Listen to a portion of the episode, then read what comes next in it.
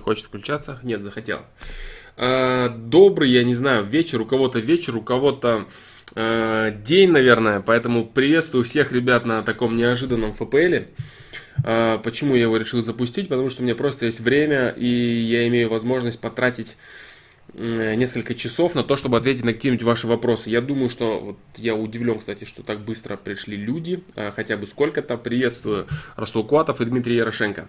Вот, я могу отходить, а, приходить, отходить. Сегодня будет такой, я не знаю, наверное, легкий, лайтовый такой ФПЛ, да, на котором будем обсуждать всякие разные вопросы.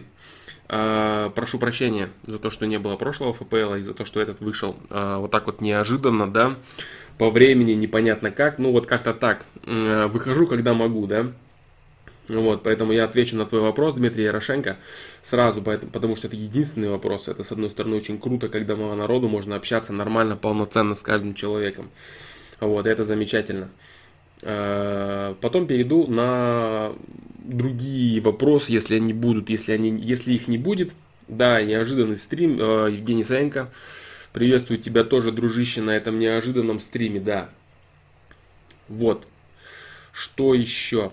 Сейчас, так, так, все вроде нормально, да. А, сразу буду отвечать на вопросы, потому что я могу время от времени отходить, приходить, уходить. Буду ставить, так, не знаю, что я буду ставить. Буду ставить какую-нибудь музычку. Сегодня вот видео получилось записать, сразу я его выложил. Да, так, вот, не знаю, нормально будет слышно, нет, да сразу будет нормально. Так, так, так, так, так. Да. Вот. Ну, отвечу. Буду быстро отвечать на вопросы, уходить, приходить, да. Существует мнение, что дети довольно с раннего возраста могут воспринимать... Так, сейчас лучше поставлю вот этот чат, да. Кирилл Богуславский, приветствую тебя, дружище, на стриме, да, на онлайне, на ФПЛ. Существует мнение, Дмитрий Ярошенко, существует мнение, что дети довольно с раннего возраста могут воспринимать и изучать серьезные вещи, а, их родить, а родители их до 10 лет кормят мультиками. Что думаешь? А, я думаю, что а, немного... Здесь есть одна серьезная ошибка.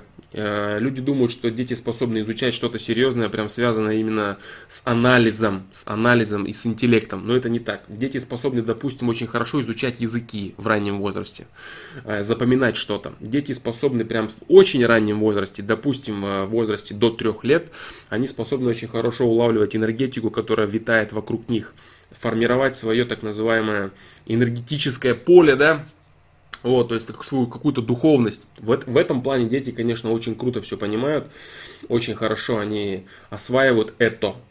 Вот, поэтому, поэтому да, это правильно, это правильно. Но не нужно считать, что ребенок способен к анализу, то есть к работе именно интеллекта с точки зрения анализа. Вот такие дела. Так. А, поэтому, давай, наверное, я все-таки разовью немного мысль по поводу мультика, да, а, родителей до 10 лет кормят мультиками, что думаешь? Ну, а, понимаешь, дело в чем? Мультиками. Мультиками, мультики мультикам рознь. Если, конечно, кормить какими-то красивыми картинками, либо не содержащими смысл, либо содержащими отвратительный смысл, это, конечно, неправильно. Но это не говорит о том, что ребенок ничего не запоминает. Ведь ребенок запоминает мультики. А, он запоминает мораль мультиков, он запоминает, что такое смешно, что такое правильно, неправильно. Поэтому, если ребенку показывать качественные мультики, добрые мультики, правильные мультики, справедливые мультики, ребенок будет запоминать все это и усваивать. То есть здесь именно идет э, фактор возможности ребенка запоминать запоминать, э, смотреть, сравнивать. Вот это, конечно, да, ребенок этому учится. Вот так. И языки он хорошо запоминает, да.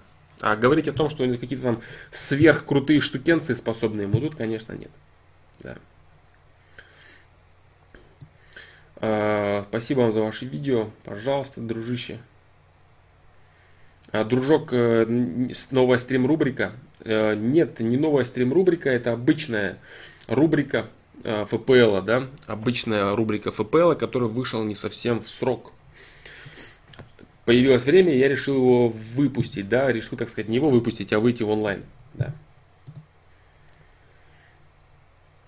Поэтому Дмитрий Ярошенко, еще раз, да, а, родители кормят мультиками. Мультики на самом деле это не какая-то глупость. В мультике, в каждом мультике заложен смысл, заложен визуальный ряд. Если представить, допустим, а, мультик Морозко, да, или сказку Морозко, или какой-нибудь современный трэш, в котором молотком какие-нибудь непонятные существа по башке друг другу бьют, то у ребенка будет совершенно и разное восприятие того, что происходит, да. Вот так. Мультики мультикам рознь.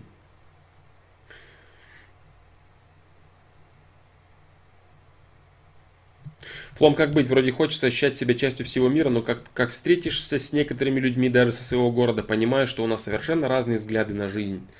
А, не противопоставляй эти вещи. Понимаешь? То есть не нужно считать, что ты являешься одним целым вместе со, со всем окружающим миром, со всеми остальными людьми, только в том случае, если у вас одинаковые взгляды. Нет ничего подобного. Вот, надо понимать, что ты являешься одним целым вместе с людьми, которые как раз таки, как раз таки, вместе с людьми, которые ниже тебя в развитии, выше тебя в развитии. То есть вы все занимаетесь здесь одним и тем же делом. То есть не, не надо разграничивать на своих и чужих. Понимаешь? Вот в чем дело.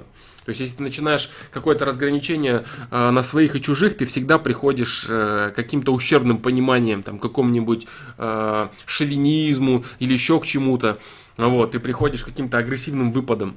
Если ты, допустим, э, видишь, что у человека отличаются взгляды от твоих, ты, во-первых, свои взгляды не ставь никогда э, не ставь как идеально, абсолютно точно и правильные. Вот в чем проблема может быть. Потому что когда человек начинает свои собственные взгляды э, превозносить над взглядами других людей, вот, он уподобляется очень ущербным людям, которые э, откровенные заблуждения могут выпячивать и считать их правильными и не слушать ничье мнение. Вот, так человек с достаточно высоким интеллектом, с достаточно серьезным кругозором, если он э, ошибается таким образом, то его очень сложно переубедить в обратном. Вот, потому что человек уже считает, что он вот это понимает, вот это понимает, вот это понимает, значит он вот полностью все понимает. Ну, это совсем может быть не так. Вот так вот. Поэтому не нужно считать, если человек э, другой, если человек не такой, как ты, если у вас разные взгляды, то якобы вот вы с ним не одно целое. Нет, это, и, это именно и представляет собой многообразие человеческого социума. Различность уровней людей, различность их стремлений, хотений, желаний, все вот это и есть. То есть ты должен даже, встречая человека, который мыслит совершенно по-другому или даже противоположно от тебя хочет, ты должен видеть его просто как часть структуры не то, что продолжение тебя, а часть единого целого, которая тоже развивается, которая тоже стремится, которая тоже хочет познать, узнать, или какая-то ограниченная в чем-то, точно так же, как ты, единица. Понимаешь? То есть надо еще шире смотреть. Для того, чтобы чувствовать себя частью окружающего, там, я не знаю, не то, что даже мира, города, вот, надо очень широко смотреть. Это сложно, это сложная работа. Вот так.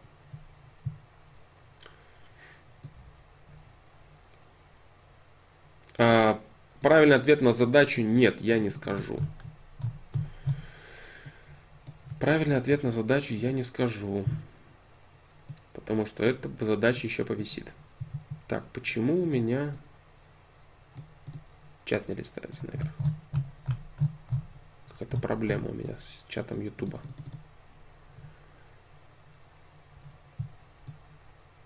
Очень странно.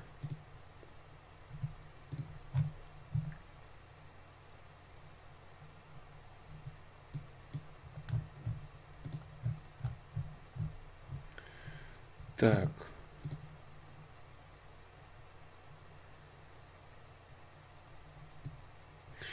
Так, ну в принципе здесь можно прочитать, да. А, Расул Куатов, флом очень сильно идет развитие, но мне кажется, я перехожу в крайность, то есть вообще не хочу быть зрителем, даже в выходной не хочу отдыхать и тратить время зря. Это нормально или патология? А, если тебе действительно есть чем занять свой ресурс, то это нормально. Это хорошее чувство. Никакой патологии здесь нет. Поэтому все в порядке. Нет, нет, все нормально. Если ты действительно можешь занять свое время с пользой для себя, никакой проблемы здесь нет. А вот это вот, ты знаешь, вот это вот вообще чувство, когда человек реально понимает, что такое быть зрителем, это начинает очень сильно заедать. Это начинает очень сильно напрягать. И ты начинаешь на себя совершенно по-другому смотреть. То есть, если понять полностью видео «Любимое дело» касательно профессии зрителя, то человек вообще начнет по-другому смотреть на вещи. Вообще на информационное пространство. Он, совершенно, совершенно переосмыслит свои ценности. Если с тобой так произошло, значит все в порядке и все нормально. Никакой нет проблемы в этом. А Мария Гнусарева отвечали на старые вопросы долги. Нет, я сейчас этим не занимаюсь, я сейчас отвечаю. Да, а что такое? Почему? Почему чат Ютуба так тупит конкретно?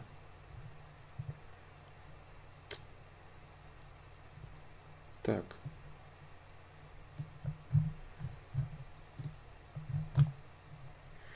Нет, я отвечаю на новые вопросы, да.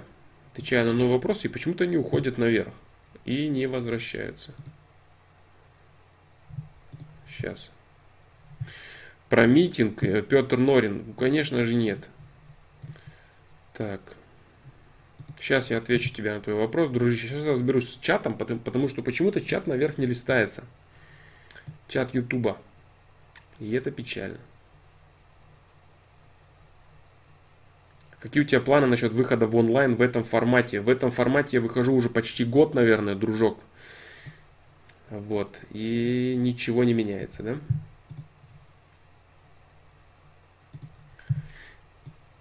Так.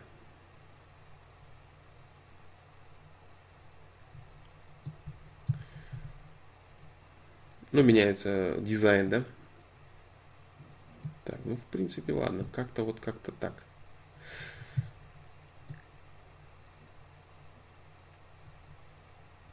Флоу у меня проблема. Я читаю... Что ж такое-то?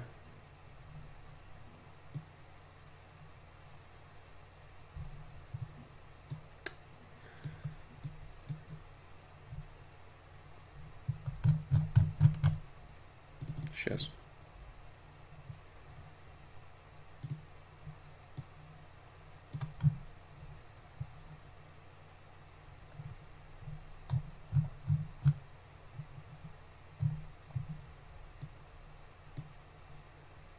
Да, вот. Теперь все стало нормально. Да, теперь все, по-моему, стало нормально.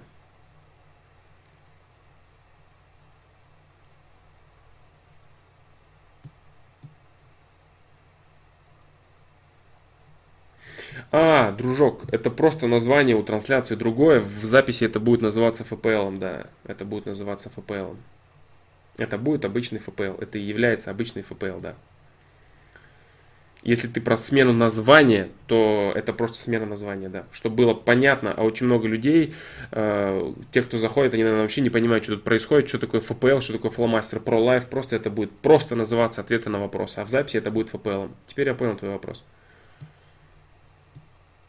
Так. Что-то чат тупит конкретно.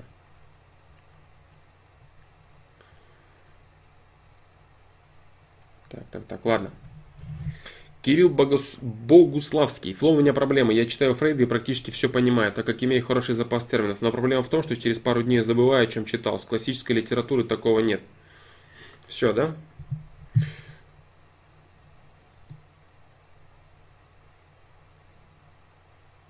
Ну, если сказать тебе по поводу Фрейда, да, а, то это очень хорошо, что ты забываешь то, что ты читаешь. Лучше бы ты сразу забывал, а не через пару дней то, что ты прочитал. Это было бы очень круто, наверное. А,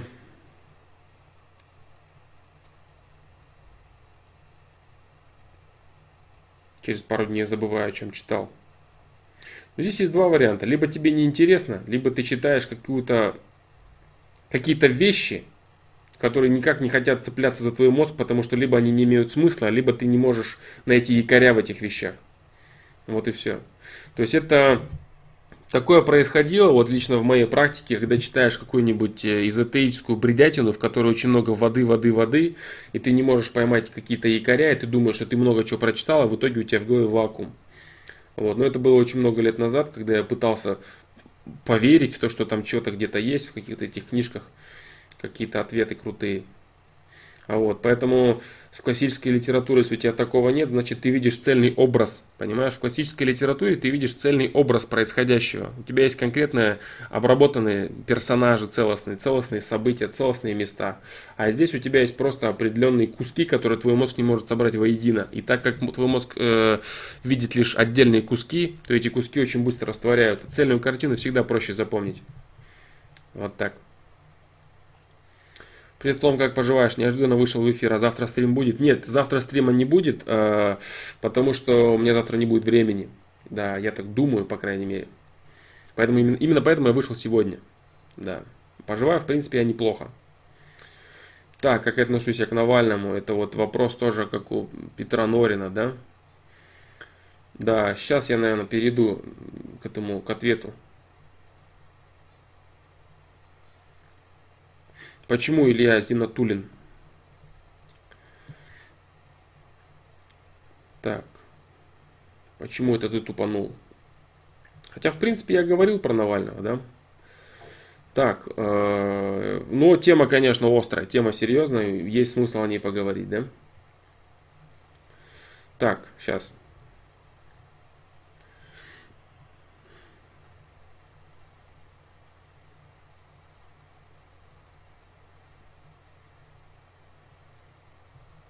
Так, так, так. Я думаю, что не сюда вопросы писать. Нет, сюда вопросы писать. Ты все правильно написал, Илья Зинатулин. Поэтому извиняться не за что.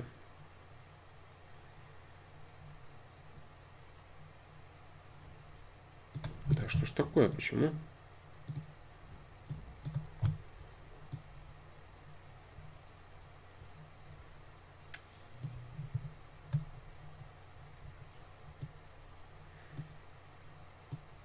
Так. Э, ходил ли я на всероссийские митинги 26 марта? А, нет. Э, естественно же, я не ходил на митинги 26 марта. Вот, потому что Леха замутил очень грамотную провокацию. А, в принципе, за это ему нужно отдать должное, конечно, да, потому что он сколько пилил свои фильмы, сколько он пытался задеть, сколько он пытался хоть какой-то эффект поиметь, э, все уже начинало скатываться помаленечку, помаленечку, потихонечку, все его работы, они были на уровне какой-то псевдоблогерской темы, которая к серьезной политике и вообще каким-то движухам уже начинала очень мало иметь э, отношения. И здесь у него получилось срубить вот такой вот очень серьезный хайп. Вот. Очень э, большое количество людей вышло, причем некоторые люди вообще даже не знали, что они выходят там за Навального, или они даже думали, они выходят по своим каким-то конкретным проблемам, даже, допустим, те же самые дальнобойщики, которые выходили. Вот так. Поэтому, э, что касается самого разоблачения, да, для того, чтобы вот говорить об этих темах, вот почему я э, не люблю углубляться в политические темы, хотя бывает нужно это сделать. Вот, допустим, в такой ситуации, в принципе, это нужно сделать, я думаю, это можно сделать, это нужно сделать. Вот, для того, чтобы понимать э, политические темы, нужно понимать огромное количество аспектов. Нужно очень, иметь очень широкий взгляд, чтобы нормально, адекватно оценить вот такую вот тему, которая произошла в 26 числа. Что это вообще такое понять и так далее. Первое, что бы я хотел сказать, да, сразу, да, чтобы внести определенную ясность. Что касается его вот этого расследования по поводу э, Медведева, я не хочу говорить какие-то вещи по типу там, это не доказано, у него это не в собственности и так далее. То есть, ну, вот такие какие-то вещи, которые, в принципе, на законодательном уровне, они не прокатят. В плане не прокатят у Навального, потому что, да, это оформлено все на этого Елисеева или кого там, то есть на человека Медведева, а Медведев типа не при делах, как бы, да, и это с точки зрения закона, это Медведеву не принадлежит, поэтому рассказывать о том, что это все якобы Медведева, это, по сути, домыслы. Вот, но, а я говорю, я не буду этого говорить, я говорить этого не буду, я скажу вот что допустим и примем, что все, что сказал Навальный в своем видео про Медведева, это правда. Допустим, есть некая структура, э, некая э, тайная структура, э, которая служит обеспечением интересов Медведева, да, и примем это за правду. То есть, э, также не будем считать и заниматься демагогией по типу того, что Навальный является агентом Госдепа, вот он расшатывает систему, бла-бла-бла. Вот, а, в принципе, у каждого человека существует презумпция невиновности. Если не доказано другое, если не доказано факт того, что э, человек действительно им является, вот, то, допустим, возьмем его как человека, который является э, не агентом Госдепа. Пусть это будет, представим, что это самостоятельный человек. Кстати, существует еще третий вариант, да. А, существует вообще три варианта, кто это такой вообще, да. Это либо агент Госдепа, либо это самостоятельный патриот-политик, либо это э, агент Кремля. Так вот, если это агент Кремля, то значит все в порядке.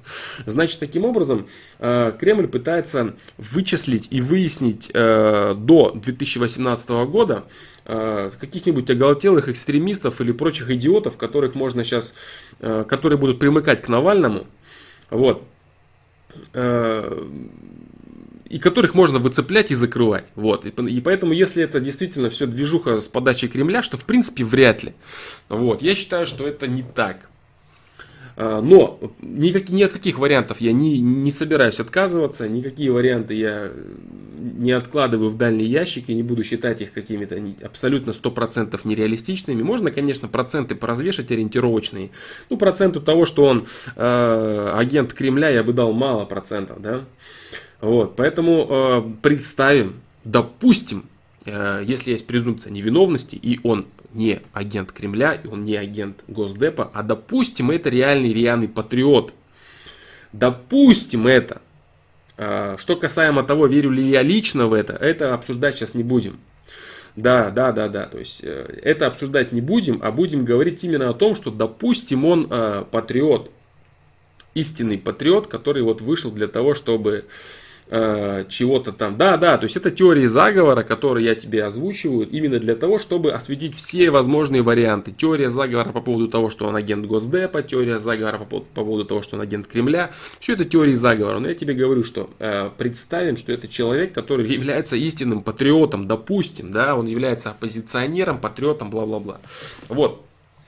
Э, это первое по поводу того, что это реальный патриот, да, и второе по поводу того, что э, все, что он сказал в своем фильме про Медведева, это правда. То есть примем эти две константы, э, примем эти два аспекта за две константы, от которых будем отталкиваться.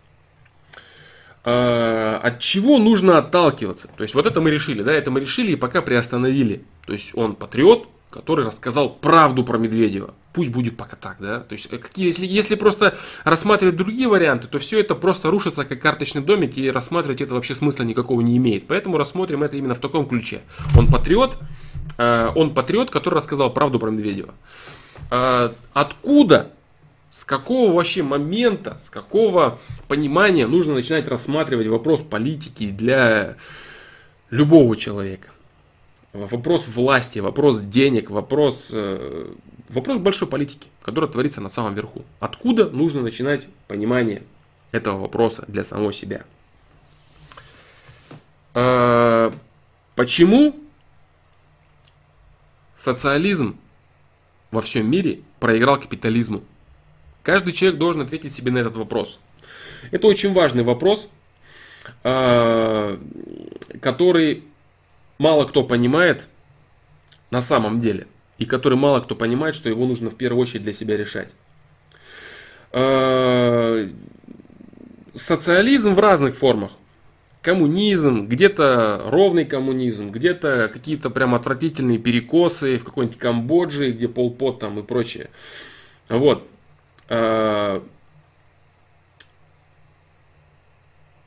почему коммуни... социализм проиграл коммунизму? Потому что люди нравственно не готовы оказались к тому, чтобы э, полноценно работать на благо как себя, так и всех окружающих. Люди э, признали правильной моделью существования грести под себя и пытаться гадить на ближнего. Вот и все. Нравственный уровень современного социума оказался не готов к тому, чтобы любая из социалистических моделей осталась надолго в социуме.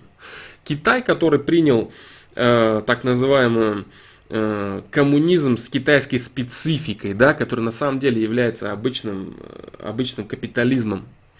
Вот. Потому что они поняли, что эта модель не жизнеспособна, и они вовремя от нее отвернулись, а СССР продолжила неправильный вектор развития, и поэтому произошло то, что произошло. А в Китае произошло то, что произошло в Китае. Китай сейчас является лидирующей экономикой мира, которая обеспечивает товарами весь мир.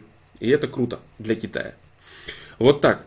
Поэтому э, люди, которые сказали и выбрали, что капитализм, форма капитализма, это для нас сейчас правильное, это для нас сейчас нужное. И это форма, которая процветает во всем мире и на основании, в формате которой существует любое государство. Это первое, что нужно понять. Второе, вытекающее из первого. А, есть одна проблема. Вот, допустим, очень легко э, поколению Советского Союза, взрослым людям, парить мозги с телевизора и рассказывать про то, что государство им что-то должно. Государство им должно там квартиры, работы, машины, медицинское образование, э, ой, медицинское обслуживание, образование детям, бла-бла-бла. Люди просто помнят о том, что когда-то был социализм. И они почему-то совершенно другое государство, вообще не имеющее отношения никакого к социализму, они почему-то проецируют на современную Российскую Федерацию. И поэтому вот эти вот рассказы э, вот этим людям, которые жили при Советском Союзе, они очень хорошо входят, они очень хорошо залетают. Вот, допустим, точно так же э, на Украине люди думали, они думают, что государство им что-то должно. Они думают, они искренне верят, что государство должно заботиться о людях, бла-бла-бла, вот что-то там предоставлять, какие-то условия, какую-то работу давать. Они думают, что государство этим занимается. Но проблема в том, что при капитализме государство этим не занимается. При капитализме государство занимается только тем, что регулирует взаимоотношения между классом богатых и классом бедных. И все. Это все, что происходит. Это единственная роль государства и власти как таковой. При открытом рынке, при свободном рынке, при капитализме существует взаимодействие, сплошное взаимодействие богатых людей с бедными людьми. Классом эксплуататоров с классом эксплуатируемых. Все, можно это так назвать, можно назвать это взаимодействие э, определенного формата между людьми, взаимодействие с разными интересами между людьми. Вот так вот. Вот. А, это очень важный момент, который надо очень конкретно понимать по поводу того, что государство при капитализме человеку вообще ничего не должно. То есть государство просто защищает человека, допустим, от э, ограбления на улице. У него есть возможность обратиться в полицию. Государство засчитывает, если у него будет пожар. Государство защищает э, территории защищает его от военных агрессий других государств. Вот что такое государство при капитализме. Поэтому вот этим вот людям Советского Союза, так называемым совкам, да, э, Совок, кто не знает, советский человек, поэтому что-то оскорбительного в этом не нужно видеть. Совок, советский человек. А вот, поэтому всем вот э, совкам им очень легко впаривать чушь про то, что государство, там кто-то придет к власти и государство что-то начнет для них делать. Вот, допустим, э, абсолютно нормальная модель, при которой Порошенко, допустим, в той же самой э, Украине, вот, он является просто хозяином того, что там происходит. Ну, я не имею в виду внешнее управление какое-то. Он является, народ, который там живет, это является обслугой его интересов. Обслуга интересов Порошенко. Если кто-то работает на каких-то э, предприятиях или является э, обслуживающим персоналом или охраной, эти люди нужны, все остальные люди не нужны. Вот это капитализм, настоящий капитализм в чистом виде. Так вот, э, это очень нужно хорошо понимать, что если кто-то начинает рассказывать, что при капитализме государство будет чего-то там делать для кого-то, там найдет работу, повысит зарплату. Это все неправда. Этого не произойдет. Вот. Э, э, дальше. Третье, что нужно понимать. Государство, которое существует по модели капитализма, и учитывая, что власть в государстве э, занимается непосредственной, выступает в роли регулятора между классом богатых и классом бедных, э, нужно понимать, что основную роль играет как раз-таки класс богатых в управлении страны. Э, что такое Америка? Если для кого-то э, будет открытием, что Америка это кланы многочисленные, И если кто-то считает это какой-то там теорией заговора, что есть э, люди, которым принадлежит ФРС, которые печатают доллары, бла-бла-бла, которые эти доллары дает э, в долг. И некоторые люди, если думают, что Обама является действительным там правителем чего-то там и прочее, прочее, они заблуждаются. А в Америке истинная власть, в принципе, как и при любом капитализме, принадлежит источнику денег. Вот. При социализме э, принадлежит все государству, которое все это раздает своим гражданам. А при капитализме все принадлежит источнику денег, а источником денег являются люди, а являются люди и кланы. Так вот, э, при капитализме сильным государством является то государство, в котором э, существуют очень сильные, независимые и качественные финансовые структуры. Соединенные Штаты Америки в этом занимают лидирующую позицию. На втором месте идет Китай, потому что в Китае существует огромное количество кланов. И если какие-нибудь люди э, по наивности своей, по глупости своей считают, что э, считают, что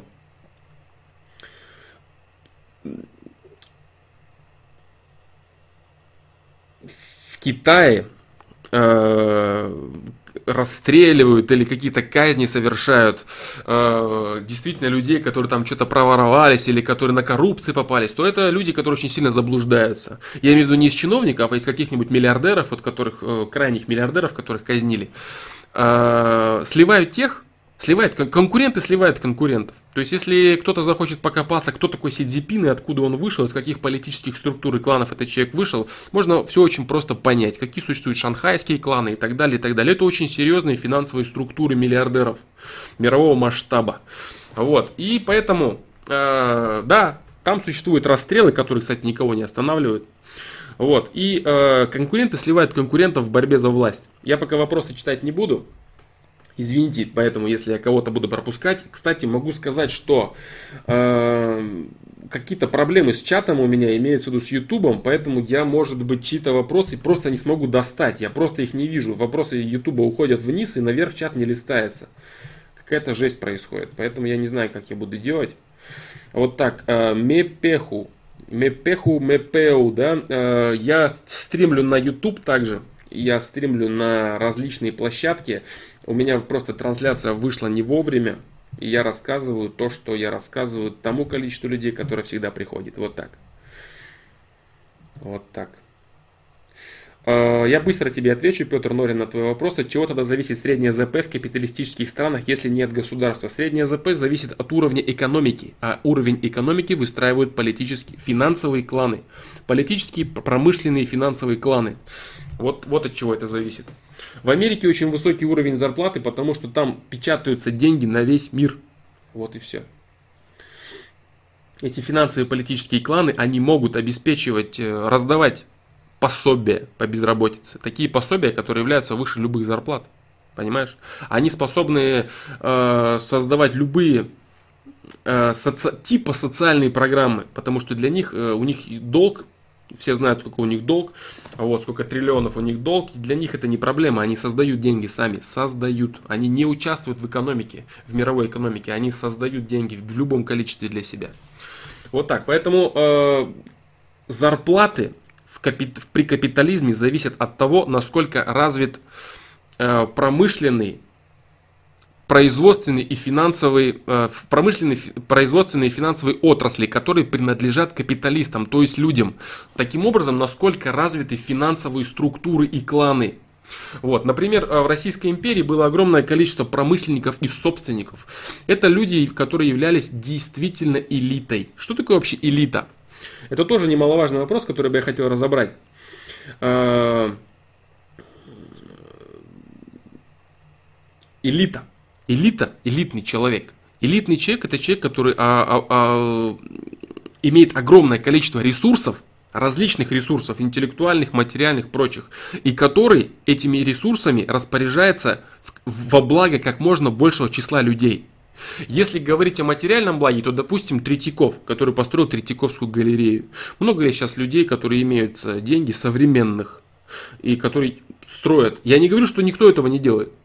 Это очень важно, потому что действительно есть люди, особенно в последнее время, э, за последние лет 10, у которых есть деньги, которые строят сами на свои деньги детские площадки, помогают строить детсады, помогают строить стадионы и так далее, и так далее. То есть есть такие реально люди, но а, много ли их? Их немного пока.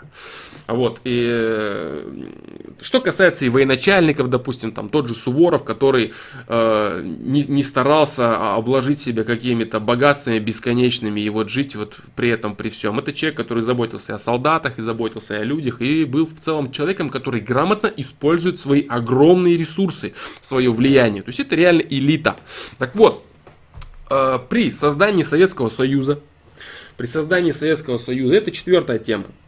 Вот так. Э, при создании Советского Союза элита, действительно элита, то есть люди, в руках которых были сосредоточены большие ресурсы, которые могли их направлять на свое усмотрение, была уничтожена. Элита была уничтожена, и а она была уничтожена, я не буду говорить кем, там, во имя чего, бла-бла-бла, я озвучу официальную версию. Официальная версия, которая заключалась вот в чем. Элита не нужна, существуют определенные идеологически убежденные люди, которые способны эти ресурсы сами грамотно распределять над э, всем населением. И эта система, эта модель, она в принципе рабочая. Она очень хорошо может работать, но только в том случае, как я говорил выше, в случае, если люди являются действительно высоконравственными. То есть, если у человека очень высокий масштаб личности – очень высокий масштаб личности. Сейчас, допустим, кто-то может возразить, какая элита, вот там, товарищ Сталин, у него ничего не было, там, у него из личных вещей трубка была. Это понятно, да? Товарищ Сталин крутой. Много ли сейчас товарищей Сталиных? Много ли? Вот лично каждый пусть сам себе вопрос задаст. Он лично товарищ Сталин или нет? Я сейчас не говорю о каких-то а, действиях Сталина и так далее. Я сейчас говорю именно с точки зрения аскетизма с точки зрения аскетизма и стремления именно э, следовать своей идее, следовать своей идее вопреки каким-то там стремлениям наживы. Так вот, э, что произошло дальше? Если бы, если представить и допустить, что э, Советским Союзом управляло бы огромное количество идеологически здоровых и нравственно развитых людей, то никогда бы не произошло то, что произошло. Никогда бы не пришел э, Горбачев, который продал за какие-то там жене свои бриллианты, за какие-то награды, за какие-то дешманские копейки с такую страну. Он бы этого не сдал. Рассказ о том, что все были хорошими, а вот один Горбачев предатель, это тоже неправда. В идеологически здоровом правительстве, в идеологически здоровом, в нравственном, э, в, в высоконравственном обществе людей, которое правит Никогда не возникнет такого лидера, как Горбачев. Никогда не возникнет. Я сейчас, кстати, не хочу э, лезть в интернет и что-то там вычитывать, чтобы блескать, блескать эрудицией, блеснуть, так скажем, эрудицией. Э, когда? В 70-х, по-моему, опять же не точно, в 70-х или в каком-то году переезжал Рокфеллер, Репуля, кстати, которому летит плотная, да, вот, э, приезжал Рокфеллер в Советский Союз для того, чтобы что-то там открыть, то ли завод, то ли банк, я точно не знаю, и он накрывал стол, вообще прием организовывал, накрывал стол для коммунистических работников. Э, что было? Они налетели на все это, на этот стол, на эти деликатесы, на вина, на все прочее, как как голодные псы, которые с цепи сорвались.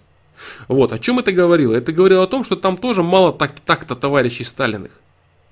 Вот, и эти люди все от того, что они не имели возможности, эти люди находились на низком нравственном уровне, и они стремились нахапать, нахапать для себя. И они жаждали капитализма, они все время смотрели на Запад, они все время смотрели в сторону. Кто-то хотел, безусловно, были качественные люди, но критическая масса не была достигнута в Советском Союзе. Вот основная проблема. То есть не надо смотреть однобоко. Все были идеологически грамотными, все не были идеологичны. Ничего подобного. Были грамотные люди, грамотные коммунисты, были люди с идеологией, были работяги, люди с идеологией. Но критическая масса, при которой остальные не могут этого надломить, она не была достигнута.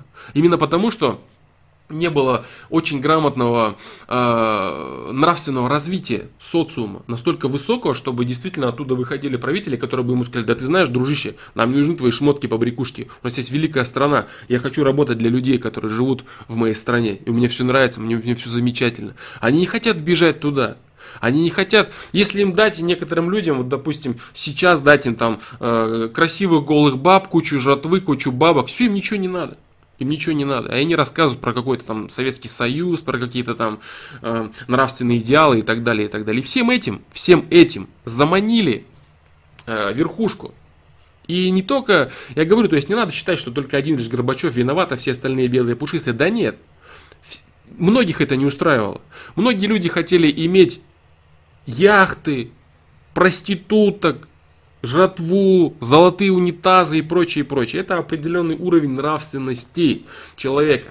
Так вот, а, если человек, находящийся на определенном уровне, чего-то хочет иметь, он будет делать все для того, чтобы это поиметь.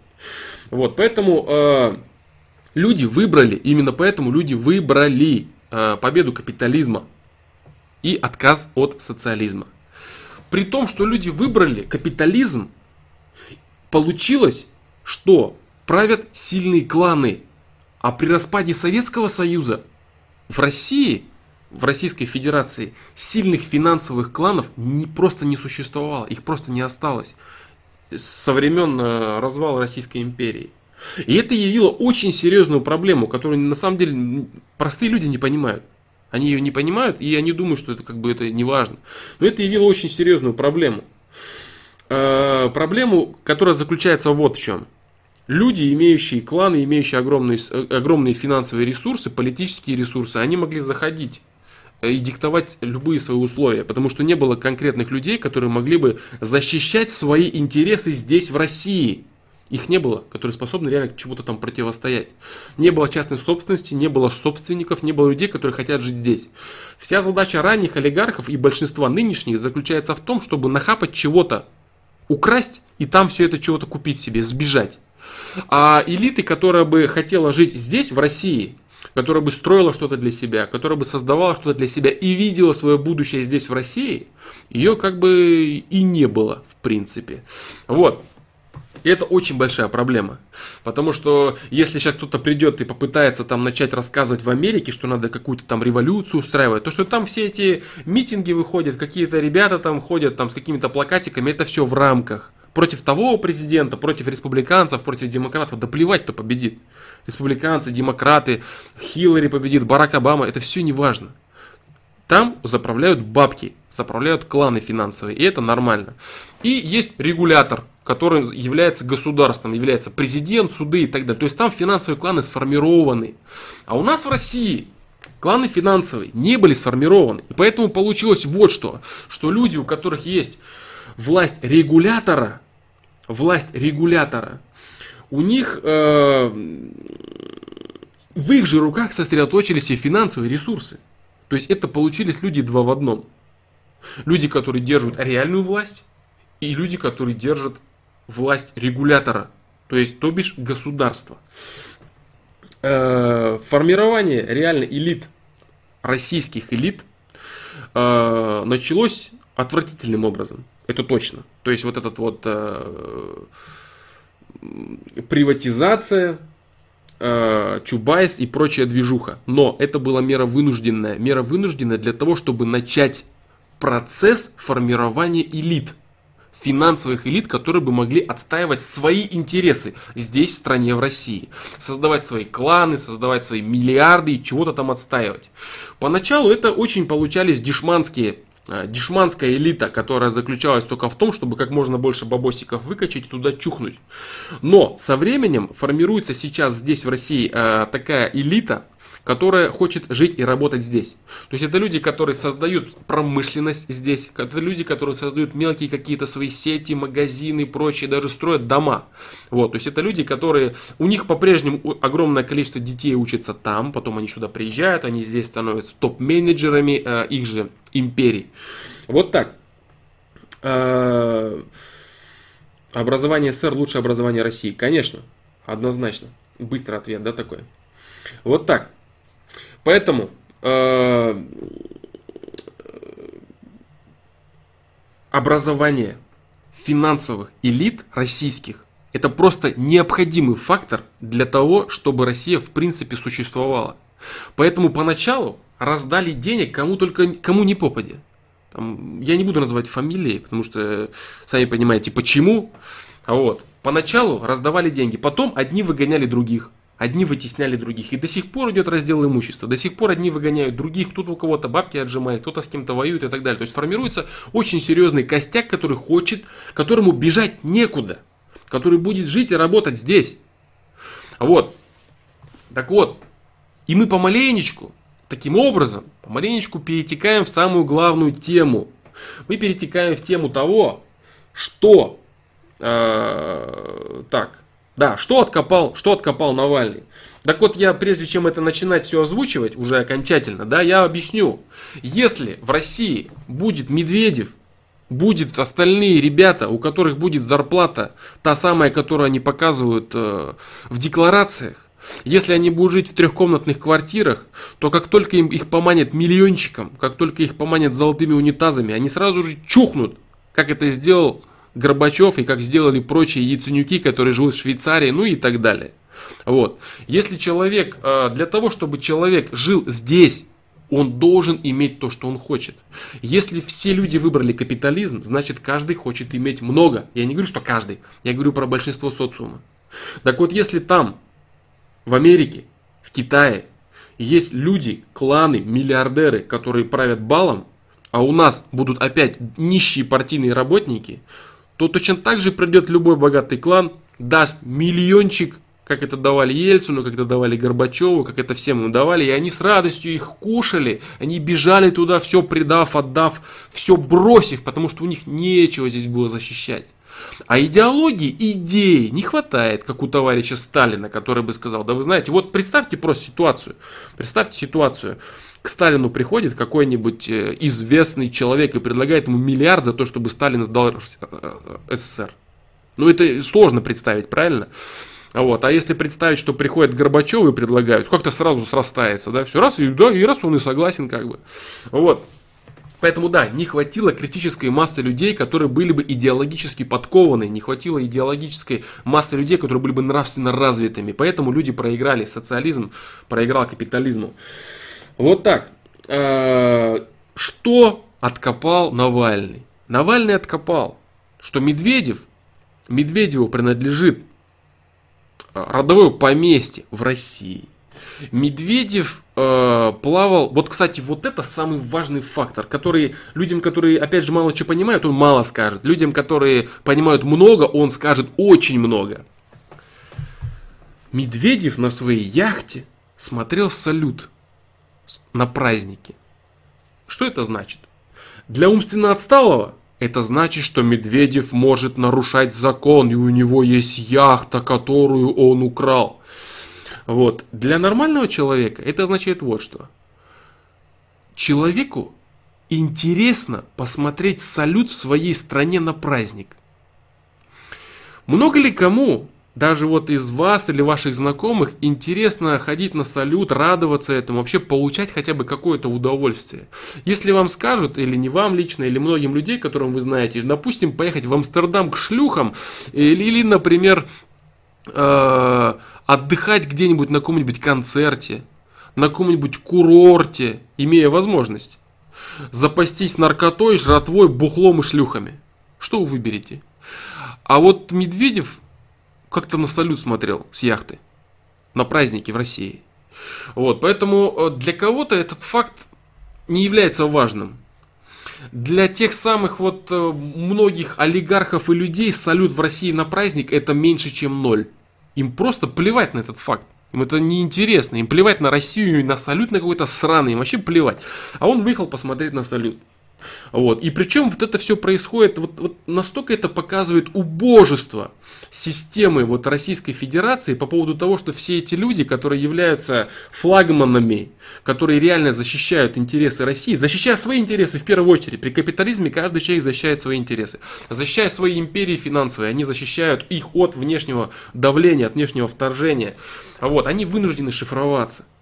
Они вынуждены показывать, прятать все это какими-то обходными путями, схемами и так далее. Почему все так убого происходит? Почему Медведев не может сказать, что да, у меня есть родовое поместье, да, я там какой-то странненький виноградник себе прикупил для того, чтобы вино покупать, но я живу здесь, я работаю здесь, я плаваю на яхте здесь и смотрю на салюте. Почему он вынужден скрывать все это? Потому что люди убогие.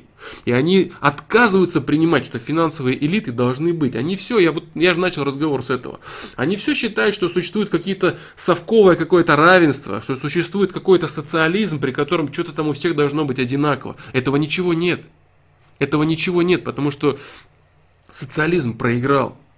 И э, на самом деле, вот это вообще мало кто сможет понять. Нужно гордиться тем, что формируются в России такие национальные элиты, которые способны, во-первых, противостоять на внешней политике э, своим врагам, и во-вторых, которых не переманить.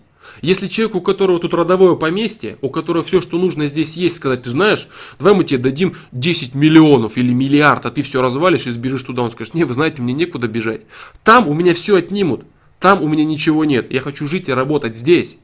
И вот это совсем другой уровень и люди простые этого не понимают. И когда им показывают какие-то там яхты Медведева, которые в России, какое-то родовое поместье, дачу, человек хочет жить здесь и строить здесь. Он не наворовал денег и не, не купил там, как это делает большинство. Вот что нужно видеть. Что можно видеть, если у тебя есть мозг. А если у тебя мозга нет, то у тебя просто горит пукан от того, что ты хочешь того же самого. Ты смотришь на какие-то там яхты, хаты и так далее, и ты начинаешь хотеть того же самого, тебя злость берет. Именно поэтому Навальный на всех своих предвыборных кампаниях, агитациях. Я смотрел его онлайн в Саратове. Я смотрел, как он отвечает на вопросы про армию, про оборонку, как он на любой вопрос переходит сразу к рассказам о том, что вот когда у тебя там стоит какая-нибудь пропитая рожа, тупая пропитая рожа, которая он объясняет, у тебя когда будет зарплата 150 тысяч рублей, у того сразу теряется адекватность полная, он хочет 150 тысяч рублей, и он согласен делать все, что говорит Навальный. Но Навальный прекрасно это понимает, потому что он не дурак, он очень умный человек, Навальный. Вот, он прекрасно это понимает, на что примитивным глупым людям нужно давить, им нужно давить на жадность, как я говорил в ответе на свою задачу на жадность, на зависть и на ненависть. Он давит на эти низменные качества, и это всегда срабатывает. Люди ломятся, выходят и ненавидят. Вот что происходит. Вот такие вот дела. А, вот так вот. Извините, если я чьи-то вопросы, блин, не смогу видеть. Потому что, я говорю, чат почему-то не откатывается наверх. Что же касается, здесь на самом деле для меня вот то, что я сейчас озвучил по поводу расследования Навального, э, вырезать это нужно, сохранить. Да, какой смысл это? Посмотрят, это, это все равно посмотрят те, кто посмотрел это сейчас. Если кому-то это интересно, можете вырезать и выложить, обозвать какой-нибудь желтизной, типа там что-то там Навальный, чего-то, чего-то. Вот, но никто все равно это не посмотрит, потому что нужен рупор и ресурс для того, чтобы что-то распространять. На самом деле эту информацию распространять бесполезно. Если представить, что то, что я сейчас сказал, выдать на массы, на большие, которые ставят там по, по 100 тысяч лайков какому-нибудь бреду, какому-нибудь школьнику, пятикласснику, который там что-то рассказывает с трибуны, это просто задислайкают. Надо, надо понимать всю вот эту структуру, всю эту совокупность. По поводу победы э, капитализма, по поводу нравственного уровня, по поводу того, что сейчас уже не социализм, по поводу того, что такое власть вообще, которая типа должна раздавать бабло, работу, медицинское обслуживание и прочее, как совки думают. На самом деле власть это регулятор взаимоотношений богатых с бедными. И факт того, что наконец-то в России формируются национальные элиты, у которых есть дворцы, у которых есть яхты, и которые не хотят туда бежать, которые хотят здесь жить и работать, и всех вертеть во всем мире. Если эти элиты национальные будут скупать вообще весь мир, будут скупать себе все и везде, будет замечательно. Вот. Что касается проблем, связанных э, непосредственно в России, абсолютно согласен с Навальным, что они есть. Абсолютно согласен, что есть э, все проблемы, которые он перечисляет. И в этом и сила его провокации. То есть он говорит о том, что у людей есть проблемы с работой, у людей есть проблемы с тем, с тем, этим. Все проблемы, которые он перечисляет, они актуальны. И он полностью прав. Он не замечает всего того, что я сказал выше по поводу всех э, э, всевозможных э,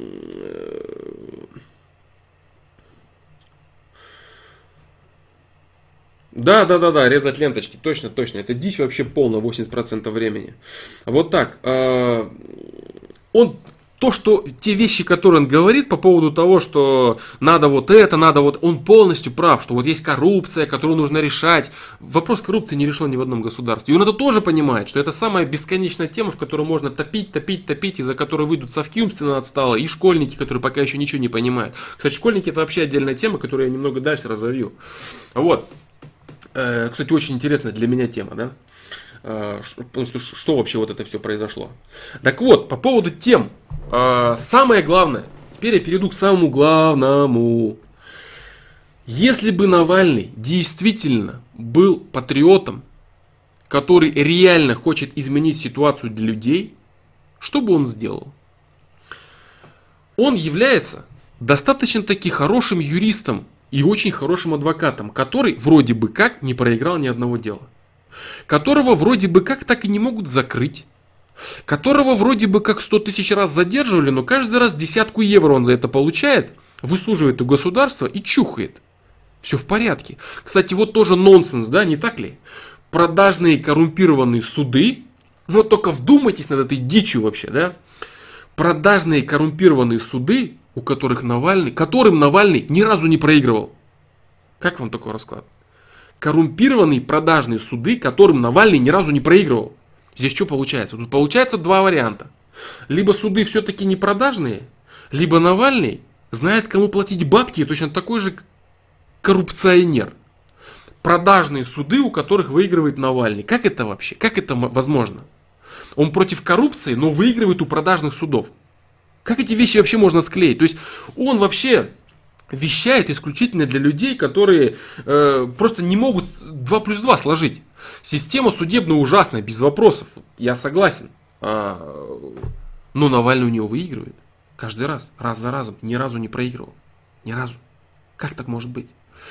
Так вот, если бы Навальный действительно был патриотом, если бы он был э, человеком, который хочет помочь, хочет решить какой-то вопрос, то в первую очередь, чем бы он занялся, это защитой прав рабочих людей по типу создания профсоюзов. Вот, допустим, России очень далеко до какого аспекта?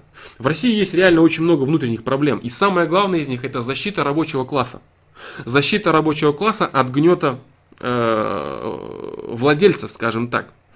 Вот в Европе и в Америке существуют профсоюзы.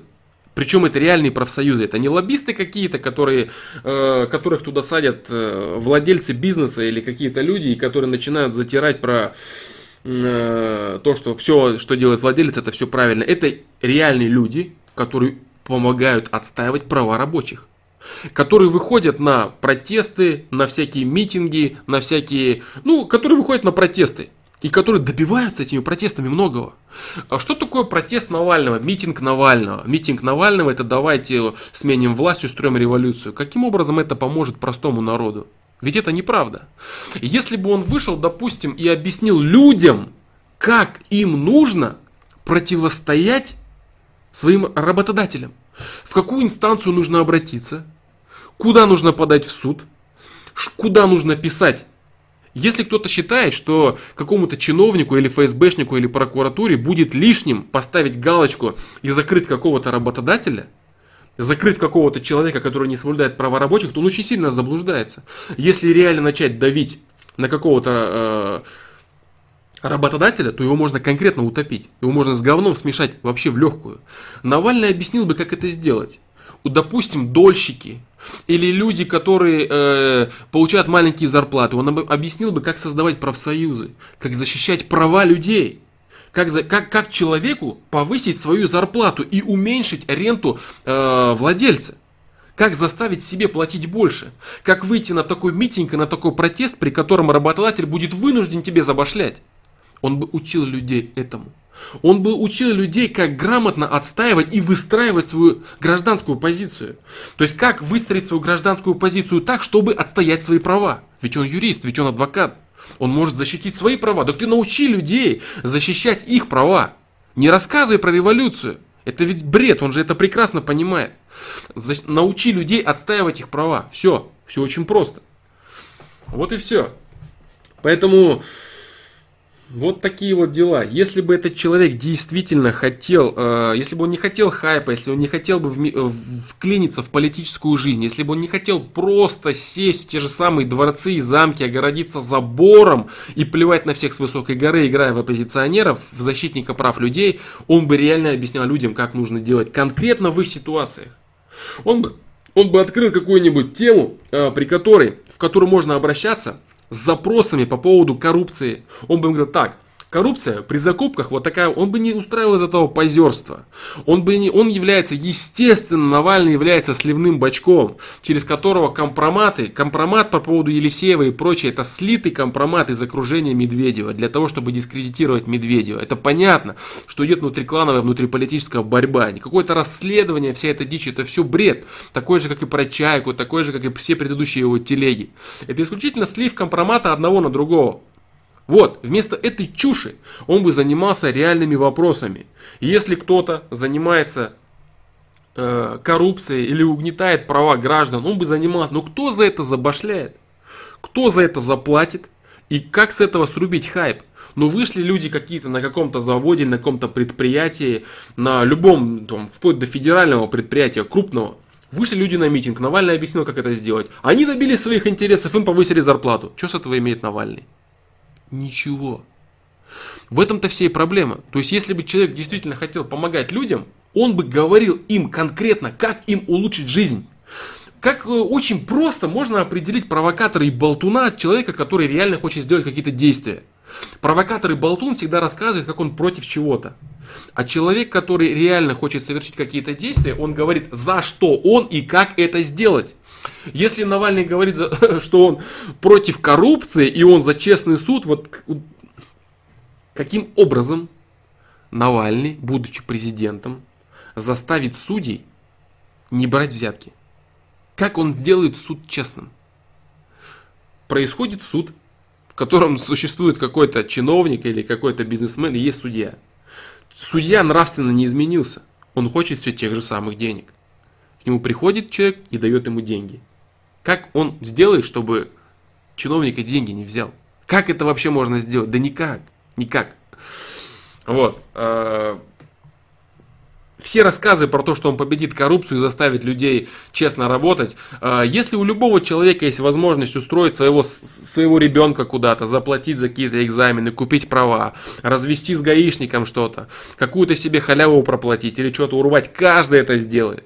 Каждый человек это сделает, потому что человек с определенным уровнем нравственного развития, он гребет под себя так, как может. И если происходит ситуация, при которой человек не может чего-то урвать, он начинает рассказывать про несправедливость. Хотя сам делает то же самое с удовольствием, отмазывает своих детей, покупает паленые корочки, паленые дипломы, все что угодно. Если он чего-то не может сделать, он начинает рассказывать про несправедливость и вспоминает товарища Сталина, который был аскетом, которым этот человек не является. Он является точно таким же хапугой сам. Кто про это рассуждает? И вся проблема заключается в том, что он сам просто не может чего-то урвать. Вот и все. И он начинает рассказывать, что несправедливость, бла-бла-бла. И вот те же самые люди, которые там стоят с пропитыми мордами у Навального и которые хотят 150 тысяч зарплату, они хотят того же самого. И что-то я, честно говоря, сомневаюсь, что эти люди будут ходить и радоваться салюту. Они будут сидеть со злобленной рожей и рассказывать, что их кто-то обокрал, у них нет денег, и им нужны бабки. А если им дать огромные ресурсы и дать им бабки, что-то я сомневаюсь, что эти люди будут э, реально э, нести пользу социуму и кому-то в чем-то помогать. Они будут также дальше стараться и стремиться набить свою собственную глотку. А вот такие дела. Поэтому, да, эта тема бесконечна, ну вот как-то так. То есть, вот это вот, вот для того, чтобы понимать, что вообще происходит, кто такой Навальный со своими этими популистическими провокациями, кто такой, э, что такое власть, что такое политика, что такое кланы, что такое бабки, что такое капитализм, что такое власть при капитализме. Нужно очень много понимать чтобы кто такие совки, о чем они думают, какие у них стереотипы в голове. А у них стереотипы социализма, что государство им что-то должно, а при капитализме оно им вообще ничего не должно. Есть хозяин предприятия, есть работник. Все, больше ничего нету. Есть государство, которому принадлежат предприятия, которые качают на оборонку и так далее, и так далее. Все, больше ничего нет. В государстве при капитализме взаимодействуют владелец и работник. Владелец средств производства и рабочий человек. Больше ничего. И государство регулирует это, чтобы человек, владелец э, средств производства, сильно не угнетал того, кто работает. И чтобы те, кто работают, не снесли тех, кто владеет. Все. Государство занимается только этим. Но проблема заключается в том, что в России не сформирован пока еще этот класс. Идеальный был бы вариант такой, что существует, допустим, кто-то, какой-то человек с какой-нибудь фамилией, которому принадлежит очень много, который является мультимиллиардером, там, да хоть кем, триллионером, вот, и который является элитой, принимающей решения. И существует какой-нибудь Барак Обама, которого реально избирает народ. Реально избирает народ, чтобы человек не, не сочетал в себе это, чтобы он не занимался представительной функцией, чтобы он ездил везде, как Барак Обама, занимался всякой вот этой хренотой, а решения геополитические, политические, люди принимали спокойно, сидя у себя в кабинете, чтобы, может быть, даже никто и не знал. Но так как Россия, Российская Федерация, новая страна, очень малолетки. Не прошло даже, не сменилось еще одного поколения, чтобы пришла какая-то новая волна элиты. Волна, волна элиты осознающая, что туда бежать бесполезно, там у них все отнимут, офшоры у них закроют, их, у них все отсудят, их там обуют и посадят. Когда они это осознают, они начнут жить здесь, в России, обрастать... Э, своими предприятиями, своей промышленностью, обрастать своими поместьями, замками здесь, в России. И тогда никто к ним уже не придет и не скажет им, что давайте вы свою страну сдайте, а мы вот вам дадим в Швейцарии домик. Они скажут, ты знаешь за своим домиком. Вот, вот и все. Вот что такое, э, что такое вообще Навальный. Что такое вообще Навальный, что такое власть, что такое политика. Да. Э, Навальный в Саратове сказал, что в России нет военной мощи. С чего такой вывод сделал, я не понял. Сделал он такой вывод для того, чтобы не признавать успехи современной действующей власти. Если бы он сказал, да, у России есть военная мощь, отличная, модернизированная армия, все замечательно, но как-то это не очень бы звучало. Поэтому он сказал, что в России нет военной мощи, она появится только тогда, когда у тебя будет зарплата. Хотя это полная чушь. Какая? В Швеции или в Швейцарии зарплаты хорошие у людей? Лучше, чем в России? Конечно, лучше. Как там с военной мощью дела обстоят? Так себе, правильно? Так себе обстоят. Вот. Какие были зарплаты э, в Америке, а какие во Вьетнаме? Военная мощь. Или Северная Корея. Военная мощь Северной Кореи и, допустим, какой-нибудь э, той же самой Швейцарии. Или Швеции.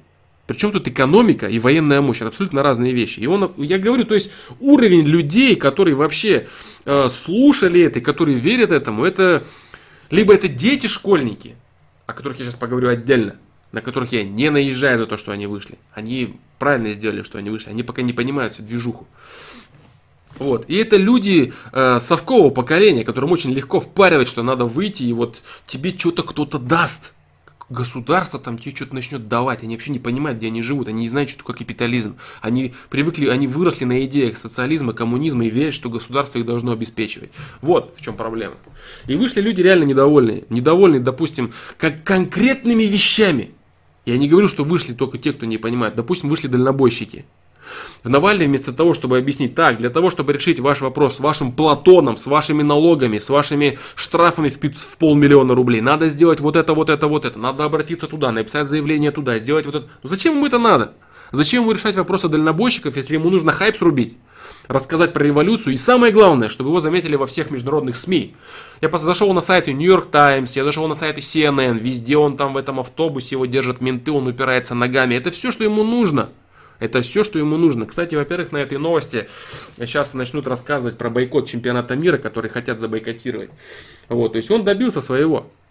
Он добился нужного хайпа для себя. Как оппозиционер он возглавил полностью оппозицию этим фактом. Показал, что он единственный оппозиционер, показал, что в него есть смысл вкладывать бабки людям, э, известно откуда. Вот так вот. Поэтому такие вот дела.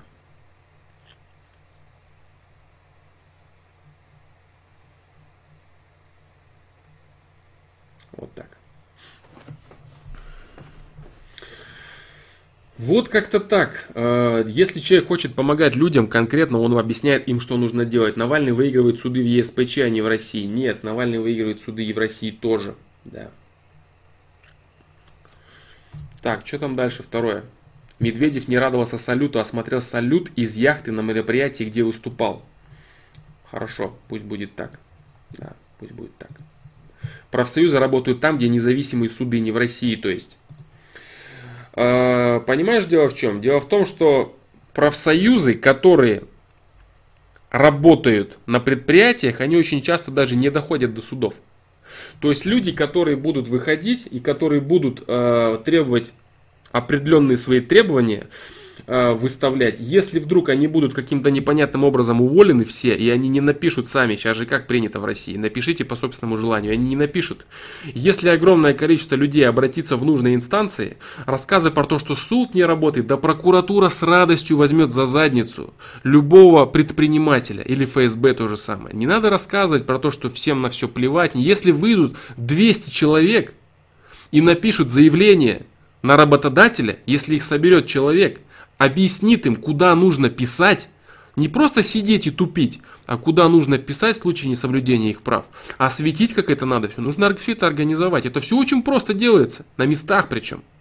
Вот. И такой человек, как Навальный, с легкостью бы это объяснил и рассказал. Просто ему это не нужно. Вот. Поэтому не надо рассказывать про то, что не нужно рассказывать. А, ЕСПЧ не указывает нашему суду, как нужно жить. Э, в каком-то, я не помню, пару лет назад было принято верховенство суда российского над ЕСПЧ. Да. Макс 32 Рус, что тут? Тут ответы на вопросы. Сейчас мы терли долго телегу про Навального, и она закончена. Да, вот в принципе все. Э, многие люди пропустили, кстати, эту новость что да, суд России признал главенство. Он признал, а, вот там, там вот так было, то есть там, э, я, сейчас, я сейчас скажу правильно, чтобы некоторые люди не считали, что э, что-то там, сейчас, Сейчас, сейчас, сейчас, чтобы некоторые люди... Вот есть в Конституции, есть телега по поводу того, что э, международные инстанции и суды, они э, превалируют над решениями российского законодательства, над решениями российских судов. Но приняли поправку, такую маленькую поправочку, что да, эти суды, они важнее, они главнее российских. Но если не затрагиваются какие-то какие-то интересы, которые всегда в итоге затрагиваются. То есть, эта маленькая поправочка, она не отменяет решение того, что ЕСПЧ превалирует над решением российского суда. Но она таким образом... Э, сейчас, сейчас я объясню. Да, да, да. Он говорит, что российский суд обязан выполнить требования ЕСПЧ. Да, российский суд обязан выполнить требования ЕСПЧ. Но была принята поправка, вот сколько, по-моему, два года назад или, или три года назад, вот, которая, маленькая такая поправочка, которая в итоге, по факту, теперь является и представляет собой верховенство российского суда. Вот так. Я сейчас не хочу как бы говорить, голословить, если, если кому-то надо, вы можете найти сами это в интернете, если кто-то с этим это, это не верит, я могу сам поискать. Можете, кстати, кстати, да, если кому-то интересно, э, по факту это обсудить, можете на сайт, э, на сайт задать вопрос, я найду, о чем я говорю и покажу вам. Да. То есть Россия, и вместо того, чтобы вызывать на себя вонь и рассказывать про смену Конституции, как любит Федоров тереть, вот, э, они очень грамотными поправочками маленькими это все обходят и продвигают свою тему. Да.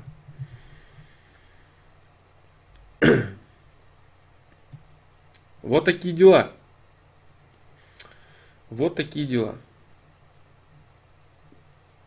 А Сергей Крокодил, Флом все же пенсии 8 тысяч рублей, это пи, Медведев же вроде отвечать за внутреннюю политику должен. Согласен, я полностью с тобой. Я согласен, что в России есть проблемы. Социального плана есть проблемы. Есть проблемы с пенсиями, есть проблемы с зарплатами учителями. Все это есть. Вот я еще раз говорю, а, все те претензии, которые Навальный предъявляет, они все логичные, они все правильные и справедливые. Другой вопрос – решение. То есть, понимаешь, вот если очень, очень, э, очень просто э, объяснить, он вот говорит что. Он говорит чел- человеку, у которого болит рука, у которого болит нога, у которого еще что-то болит. Он говорит, ты знаешь, у тебя болит рука, у тебя болит нога. Чтобы все это решить, нужно отрубить тебе голову. Вот что он говорит. Понимаешь? То есть он обозначает правильные симптомы, но лечение он назначает неправильное. Он назначает лечение, которое ему выгодно. Еще раз говорю, если бы он хотел заняться какими-то конкретными вопросами, он бы ратовал за что-то. Если он ратует за то, чтобы победить коррупцию, то это демагогия. Коррупцию не победить. Единственный способ победить коррупцию – это нравственный уровень, когда каждый идеологически будет осознавать себя частью остального народа. Когда человек будет понимать, что если я сейчас ущемлю здесь вот этого, который является частью моего, меня же самого, значит я наврежу сам себе. Только нравственный, идеологический уровень способен победить коррупцию. Никакие запреты, ни смертная казнь, ни суды, это все чушь. Люди, если хотят грести под себя, они будут этого делать до талого. Вот такие дела.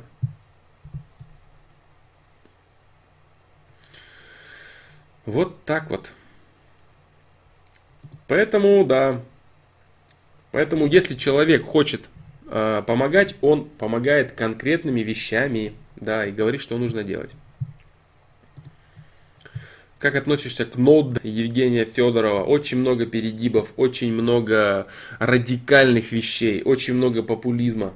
Э, с естественно хорошей здравой базой. Вот. Вот так я как-то отношусь. В целом неплохо, но очень много кривоватых вещей, рассчитанных на аудиторию, которая, блин, не разбирается во многих вещах. Этого уровня нам не достичь, э, Сергей Крокодил. Да, пока да. Именно в этом я говорил в ответе на свою, э, на свою задачу. Да. На свою задачу. Сейчас по факту я ничего не буду разбирать, я не хочу какие-то претензии говорить э, к ноду там и прочее, да. Вот, там есть очень много популистских перегибов по поводу того, что надо срочно менять Конституцию, потому что Конституция там вот она, какие-то статьи, которые там и Навальному эта тетка в красной куртке рассказывала. Ну, я говорю, очень много радикальных вещей, которые на, на публике звучат грамотно, но которые нужно реализовывать немного не так, как там предлагается. Я не, я не хочу сейчас говорить о конкретике. Не хочу. Я высказал свое мнение. Если кто-то не согласен или считает, что что-то не понимаю в этом, пусть так будет. Я согласен. Нет проблем. А, Петр Норин, как относишься к пацифизму? Возможно ли мир без войны? Для чего это надо? Надо ли обычным людям участвовать в этих войнах, защищая то, что им вообще не принадлежит? Ты не прав.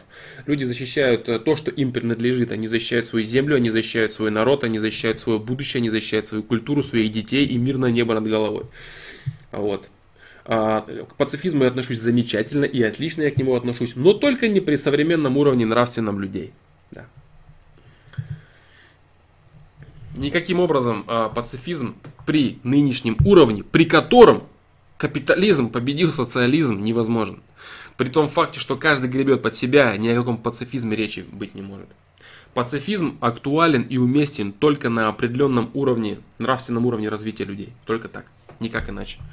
Все рассказы про пацифизм, когда каждый пытается обворовать э, ближнего своего, да, скажем так, это просто чистой воды лажа, популизм и ложь откровенная.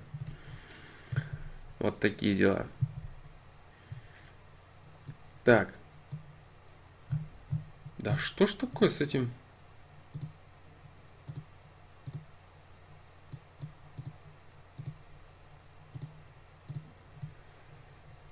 Что же с чатом происходит? Так, э, сейчас секундочку будет небольшой.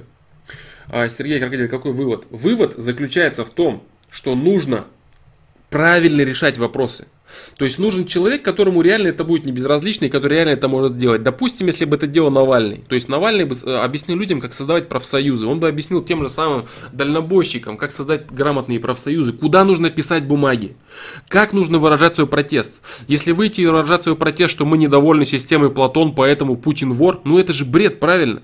Нужно выходить и говорить, мы недовольны вот этим, мы хотим вот так, мы будем делать вот это, мы будем блокировать дороги, мы не будем работать, мы пишем письма туда, пишем письма в прокуратуру, у нас вот столько человек, мы требуем вот этого вот так. То есть нужен юридически грамотный человек, знающий законы, знающий то, куда и как обратиться.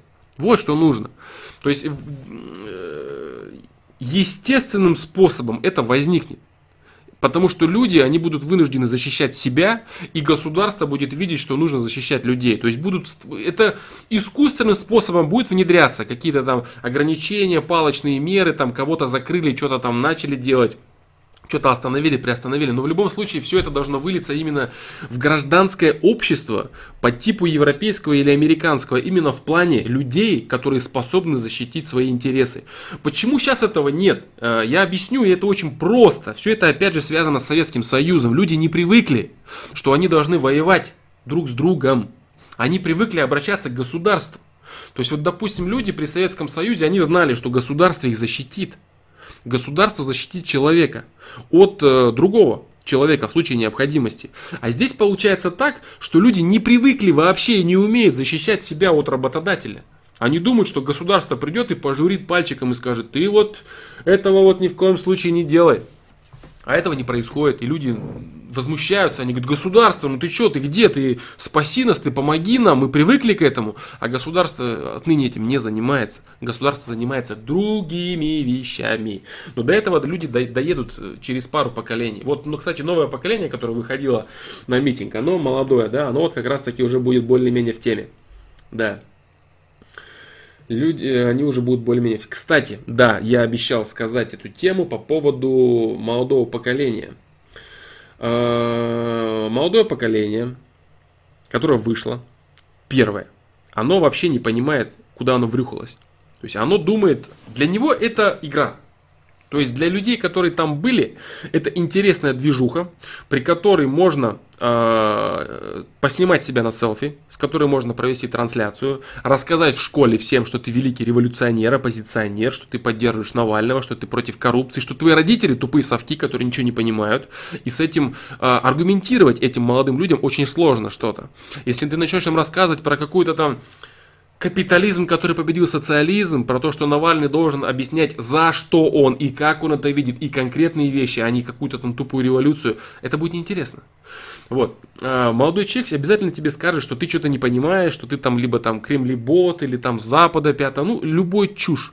Потому что когда человек говорит простые вещи и Самое главное, молодой человек способен поучаствовать в жизни страны, а для него это очень интересно. Для него это игра, очень интересная движуха. Люди не понимают последствий. А, огромное количество молодых людей, которые там были, с красивыми челочками, с айфонами, в хорошей одежде, тепленькие, выкормленные, они примерно не знают, что такое очень сильно бегущая кровь из носа, например. Вот. Или, например, очень серьезные побои. Вот. Эти люди, они живут в виртуальном мире, нявки, тявки, гифки, радости, ивангай и прочий щит, вот, они э, только начинают понимать, что вообще происходит, и они думают, что тот бред, который несет Навальный, это как бы, ну, это интересная и смешная движуха. Нужно в этом поучаствовать, рассказать, что ты не безразличен, что ты вот такой весь с активной жизненной позицией. Вот, э, почему не выходили люди, допустим, какие-нибудь футбольные фанаты, или люди там 80-х годов, в большинстве своем я имею в виду, не выходили какие-то вот э, люди, которые, вот сказать по правде, люди, которые реально чего-то там могут нареволюционировать. Почему не выходили? Потому что они понимают, что происходит. Они понимают, что происходит, и они не хотят в этом участвовать. Они понимают этот фарс, они понимают этот фальш. Вот так. Вышли люди, которым не хватает движухи. Которым не хватает движухи, которые не понимают, э, во-первых, того, что я говорил в начале по поводу всей вот этой вот боди с, э, с тем, что такое власть, что такое деньги, что такое кланы, что такое капитализм, социализм, бла-бла-бла. Вот так вот. Вот так вот. Футбольные фанаты что-то понимают в силу возраста и в силу того, что эти люди очень часто э, задействованы в стычках реальных с ОМОНом, с властью были задействованы. Они понимают, да. Если кто-то считает их какими-то там стадом дурачков, которые там чего-то там это бегают тупо месяца, то этот человек заблуждается, потому что лидеры этих групп не зря были приглашены Путиным в свое время, и не зря он с ними разговаривал за круглым столом. И это не какая-то теория заговора, это можно в интернете погуглить и увидеть, как там сидят, а, сидит фанатье и сидят лидеры фанатов, и Путин с ними разговаривает, обещая им стадионы и прочее, и прочее, потому что он понимает, что это реальная сила. И если будут там скоординированно действовать пару сотен человек, они такого могут натворить, что мало не покажется. Поэтому это, это да, это сила, это реальная сила, которых не было, потому что они понимают, что это фарс, кто такой Навальный, они примерно понимают. Это люди, которым примерно трицаха за трицаху под трицаху. Это не дураки. Вот так вот. Да, да, да, да, фанатами тоже простые люди управляют и сдерживают их, когда надо. Абсолютно верно. И сами фанаты тоже. Есть, конечно, оголтелые дебилы, без вопросов. Но есть там и здравые люди, да, которые видят в этом чисто прикол. Пойти подраться, кулаками помахать, поорать, дурь пар выпустить. Все, как типа спорта. Вот такие дела.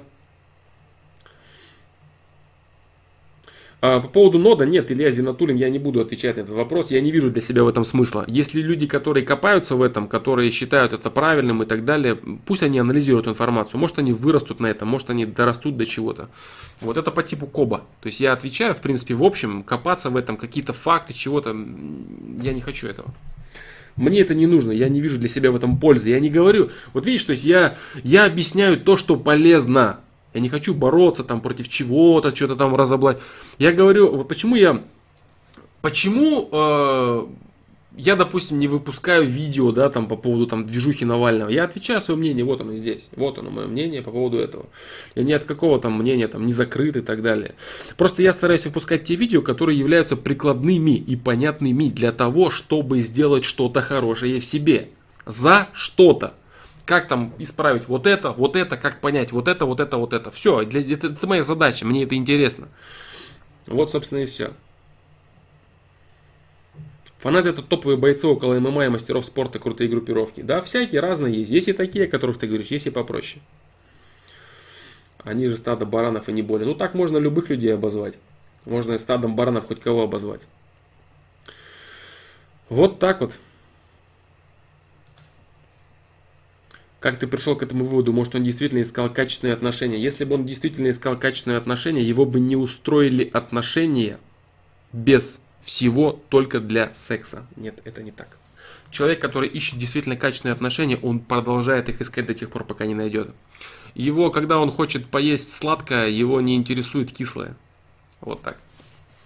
Я же объяснил, как бы, да, анекдот по поводу того, что чуваки, которые обдолбились, сидят и одного отправили за э, минералки за сушником, вот час-два не было, он возвращается, говорит, я воды не нашел, сушника не нашел, вот печенье овсяное есть.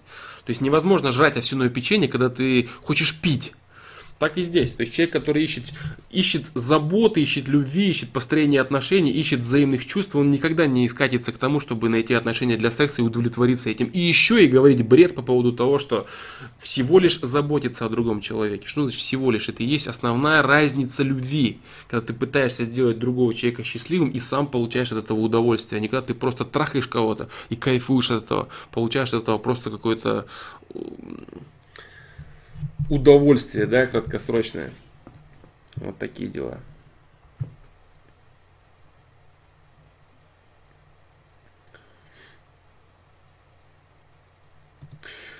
Play New Game, смотрел просторы Тега Show, зашел на ваш канал, как я понял, вы семейный психолог. Да, нет, дружище, я не семейный психолог, я не знаю, как себя классифицировать.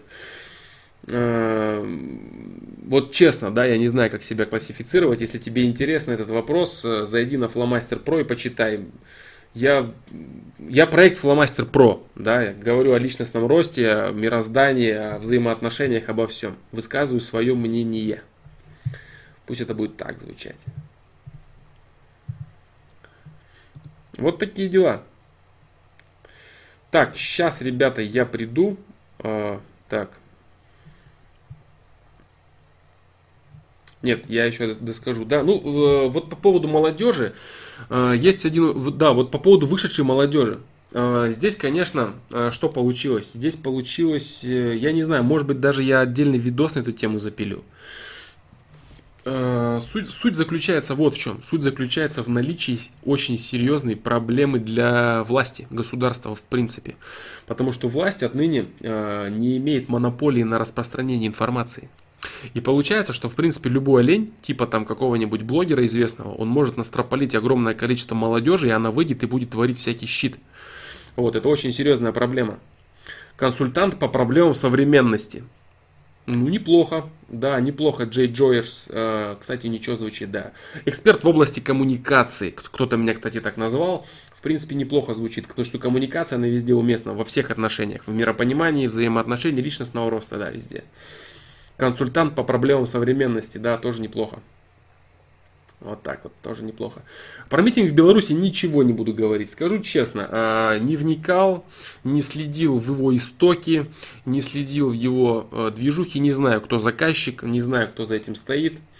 Э, голословно кого-то в этом обвинять я не буду. Чем это все закончится, я не знаю. Я знаю одно, что Лукашенко со своей позицией, которая заключается в стремлении сидеть на двух стульях, он может, он может провалиться по центру, да? Это может быть такое. Вот так.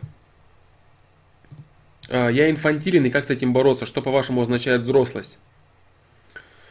А, взрослость – это обретение центра принятия решения. Иван Иванов. Что значит стать взрослым? Есть видео на этот счет. Советую тебе посмотреть это видео. Вот. А, это не возраст, естественно же. Можно в 40 лет быть инфантильным человеком, можно в 16 лет быть взрослым человеком. Вот. Посмотри видео «Взрослость». Я думаю, тебе будет полезно. Да. Когда человек понимает, что он... Посмотри видео «Настоящий мужчина», кстати. А, вроде не про взрослость, но про взрослость. Посмотри видео «Настоящий мужчина». Посмотри видео «Что такое взрослость».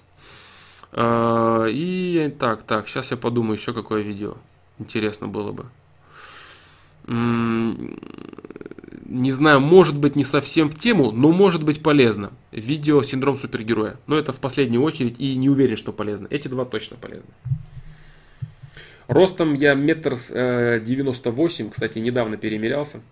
Метр девяносто восемь и весом, блин, я не знаю сколько. Сейчас, наверное, я массу сбавил, да, э, потому что много мяса, неудобно. 100 плюс, да, наверное, 100 плюс все-таки так и есть, да, 100 плюс. Не взвешивался давно.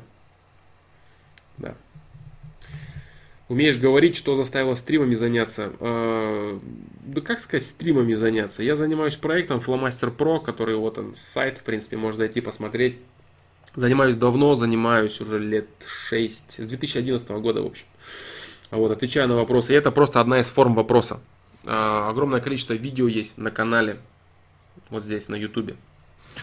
Вот, Александр Фломастер возьми в ютубе, вбей, там куча видео всяких разных, разного качества, разных форматов. Вот. Не то, чтобы я только стримил, да. Э, по поводу предназначения. Цель в жизни, дружище. Посмотри видео «Цель в жизни». Зайди на ФПЛ и «Цель в жизни», «Смысл в жизни». Было много раз ответы, были много-много ответов на этот счет. Блин, на видео я думал, ты как Медведев. Ты физически опасный человек. Нет, э, нельзя быть физически опасным человеком. Можно быть только психологически опасным человеком. Опасным, да?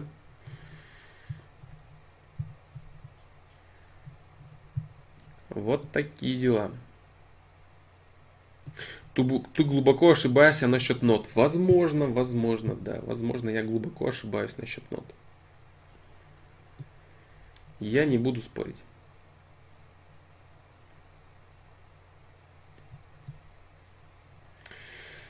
Так, ну, в общем-то, да.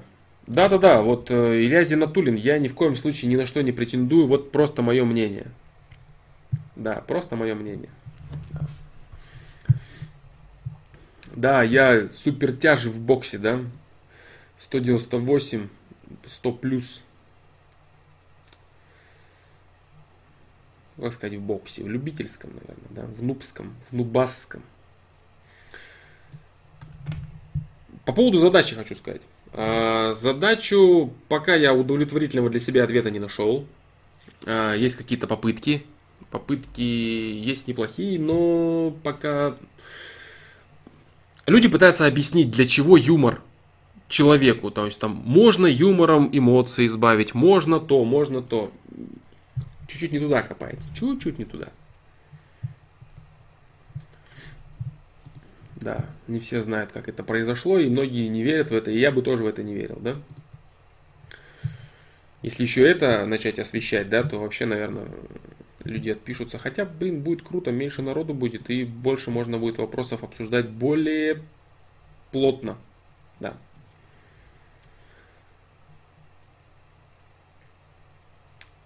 По поводу молодежи. Снова вернусь к теме. Вот я говорю, не знаю я, здесь есть смысл разбирать этот вопрос или нет смысла разбирать этого вопроса? Во-первых, э, новая молодежь, которая не совковая уже, которая не интересует все эти там рассказы про что-то там кто-то им должен, они сами прут уже, они сами прут и живут в нормальном капитализме. Да. Они выросли на европейских клипах, на европейских мультиках, на биографиях людей. Это, в принципе, достаточно сильное поколение, но оно, правда, не осознает последствий многих вещей. Оно не понимает именно э, элементарных конфронтаций вот этих. Что может быть, если реально ОМОНу тому же самому дадут зеленый свет ломать их всех. Они просто не представляют, что это такое. Они думают, это все игра, и ходить селфи там себя фотать. Но я говорю, тут есть вот системная проблема, да, по поводу, по поводу отсутствия у государства монополии на распространение информации. Вот, и здесь нужно как-то более четко работать с провокаторами. Более четко работать с провокаторами, потому что что-то там ограничивать, закрыть YouTube, это все чушь. Это все вот эти совковые, опять же, методы топорные, что-то там закрывать. Методы, методы запретов не прокатят. Тут надо на самом деле больше учить людей. То есть, чтобы выходило больше школьников там на седьмого класса, а чтобы уже вплоть до того, что с 10-11 класса люди уже понимали, что происходит. Люди уже знали, что такое власть, что такое деньги, что такое кланы, кто такой Навальный, как можно реально помочь чем-то людям и прочее, прочее. То есть, надо все-таки заниматься, упор сделать не на запреты, а на образование. На образование и на направление того, что нужно делать. Я говорю, отдельный видос, может, я запилю на этот счет. Может быть, будет. Интересная тема для изучения, для меня это лично. Вот так.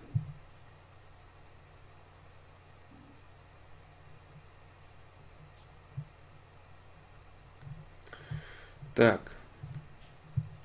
Да-да-да, молодежь всегда либеральна, ничего удивительного. Согласен, согласен. В одном из видео, кстати, недавно об этом говорил. Вот, здесь, конечно, здесь вот нужно соединить э, именно новую, новую психологию молодежи, именно с точки зрения государственности с точки зрения ее пребывания в государстве. Допустим, взять молодежь, там, пионеров каких-нибудь, или октябрят, или там комсомольцев, которых сразу в стойло ставили, обозначали им идеологию. А здесь свободное поле информации. Вот в чем разница, огромная разница. Вот, она, да, либерально, протестная, вот хочется жить, принимать решения, бла-бла-бла, вот все вот это вот. Это я, кстати, да, освещал в одном из недавних видео.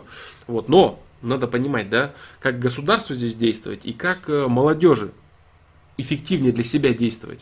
А то можно выйти как инструмент для какого-нибудь оленя, который этим пользуется, выйти на какой-нибудь митинг или еще чего-нибудь, а тебя там закроют или на учет поставят, или поломают еще, или еще что-то будет с тобой страшно, а ты все думал, что ты смотришь по телевизору какой-то стрим, да, через свой телефон. То есть вот эта граница стерта между реальностью и интернетом. Вот такие дела. Так. Сейчас э, я пос... Вот у меня, блин, все вопросы, почему они исчезают? Что с чатом? Не откатывается назад, короче.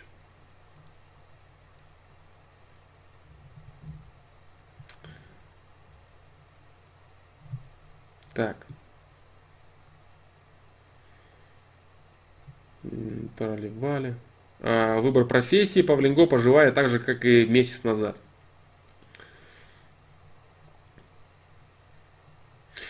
Я не знаю, ты насколько ты можешь... Э... Почему чат не откатывается? Я вообще не понимаю этого.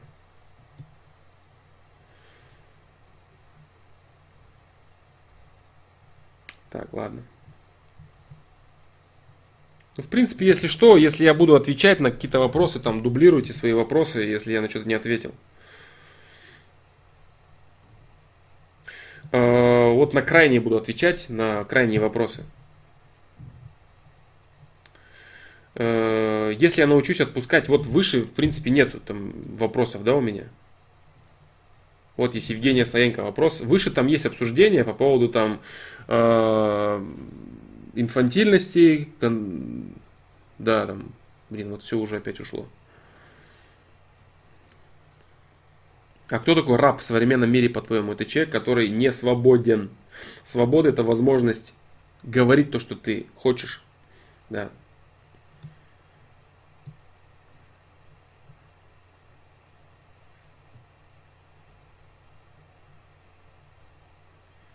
Ну и, в принципе, раб в свое время, если говорить о каких-то социальных проблемах, раб это человек, который не имеет э, в собственности своей собственной жизни. Да. А что такое? Если так, Евгений Саянко, вопрос сейчас это, даже этот уйдет.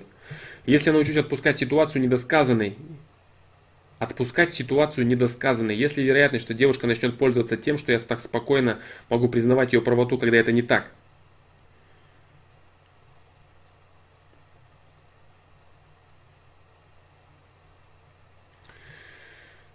Научусь отпускать ситуацию недосказанной. Зачем это нужно делать? Это вообще неправильно, не нужно этому учиться. Если вероятность, что девушка начнет пользоваться тем, что я, не спо... что я спокойно смогу признавать ее правоту. В смысле признавать ее правоту? Признавать ее правоту это один факт. Отпускать ситуацию недосказанной это совершенно другой факт. Ты же не говоришь, что да, ты права. Просто осталась недоговоренность, которая ушла. Понимаешь? Не нужна недоговоренность, недоговоренность не нужна. Не нужно приучаться к этому, не нужно учиться этому. Так, все вопросы улетели, да. Успел я тебе ответить. Так. Тайлер Дорден. Привет, Флом, дай совет. Я много шучу в компании, девушки считают меня несерьезным. Часто бывает, хожу в раж, много юморю, болтаю. Мне это нравится, но совсем, что совсем смешно, но они видят во мне только друга. Есть на этот вопрос ответ юмор, по-моему, он называется. Юмор. Э, не вспомню я сейчас. Так. Сейчас. Так.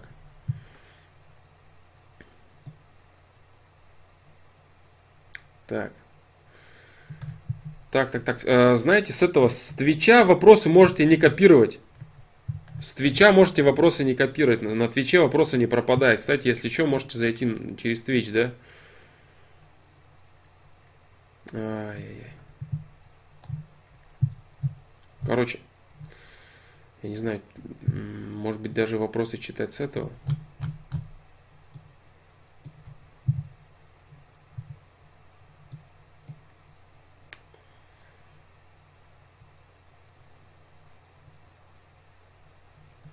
Драйзер, финансист, да, читал, я знаком. Угу. Очень хорошая, очень хорошая тема для начинающего брокера, трейдера. Да. Для человека, который собирается двигаться в бирже. Очень интересно. Это введение, это базовое, базовое введение для понимания. Больше ничего не читал. Титан стоек не читал, финансиста читал. Да. Что ж такое-то?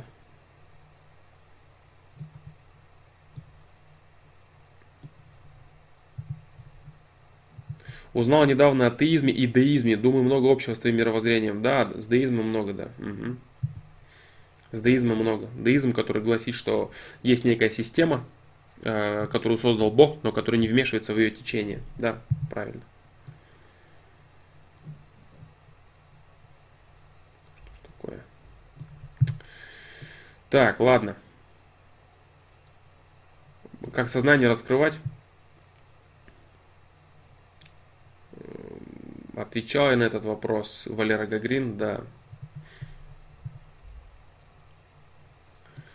Так, сейчас давайте я закрою чат.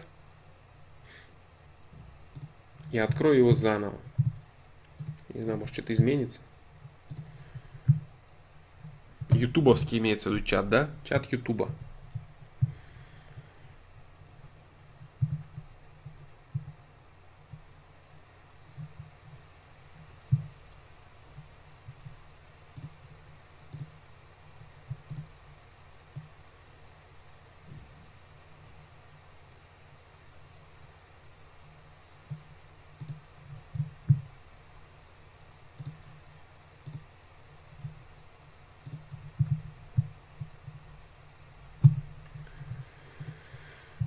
Так.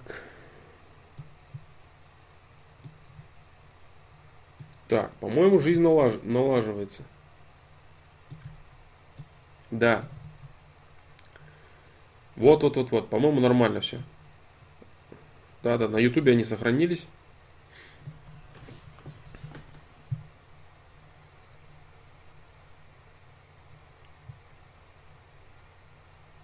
Да. Хотя бы что-то есть. Хотя бы что-то есть. Сейчас я отойду ненадолго. Что вам включить, я не знаю. Включу вам нормальные рэпчины тогда, да? И приду. А, приду и буду отвечать уже на... Сейчас, сейчас, сейчас. Там подлагивает, наверное, все страшно.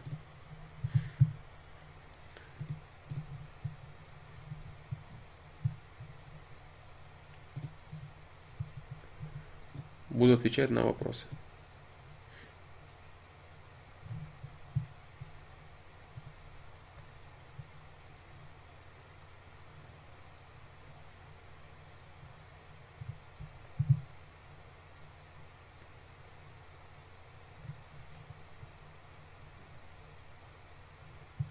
Так, да. Сейчас я приду. Сейчас я приду. Не знаю, постараюсь, может, что-нибудь сделать с этим, с, с чатом еще параллельно. Ферно начинает уезжать, уходить. Отвечу напоследок быстро Илья Зинатуллин. Ты верующий человек или атеист? А, я верующий человек, можно так сказать, да.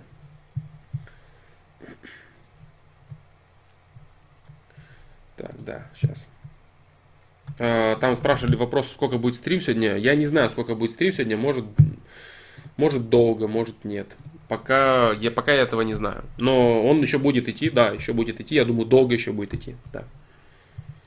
А, задавайте на Twitch свои вопросы без проблем. Кстати, можете, да. А, последний герой ничего не задалось. Сильно длинные, сильно большие вопросы не задавайте, потому что на Твиче там какое-то ограничение в символах. На Twitch можете задавать свои вопросы, потому что там ничего не пропадает.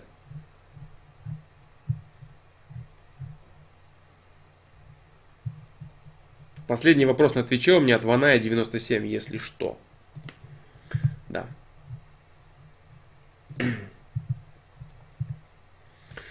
Поставлю вам батл рыбчины.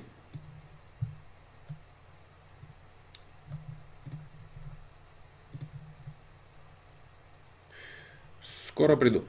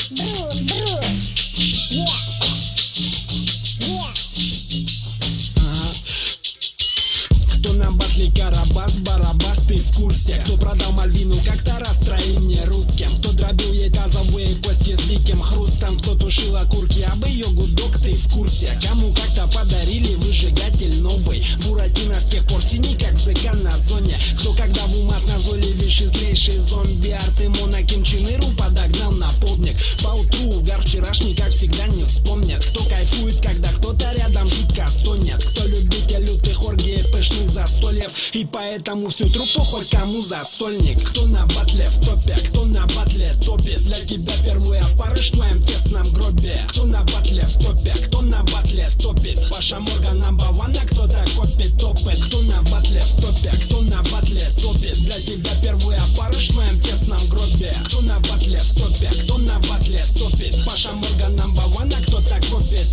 Я подачи джентльмен и по-спартански просто Один бит и один тейк в микрофону доступ Да мой рэп направленный на тех, кто в теме. На арене не намерен быть любимым всеми. Почти всех неускульных видел на двух стульях. Он считает себя МС, но скулит как сука. Расширять аудиторию за счет припевов. Я считаю как явление в рэпе крайним делом. Каждый трек, что им не выдан, склеен из обрывков. Я задам ту планку лайвом, заебетесь прыгать. Каждый трек, что им не выдан, склеен из обрывков. Я задам ту планку лайвом, заебетесь прыгать Кто на батле в топе, кто на батле топе. Для тебя первый опарыш в твоем тесном гробе. Кто на батле в топе, кто на батле топит Паша Морган number one, а кто-то копит топот Кто на батле в топе, кто на батле топит Для тебя первый опарыш в твоем тесном гробе. Кто на батле в топе, кто на батле топит Паша Морган number one, а Юра копит топот Снова нет сюрпризов, репрезент и диссер. По накатанной финал, не метая бисер. Снова дроп поднакидал, снова бырлы фая. А ты шепчешь подбывая, сам себя сливая.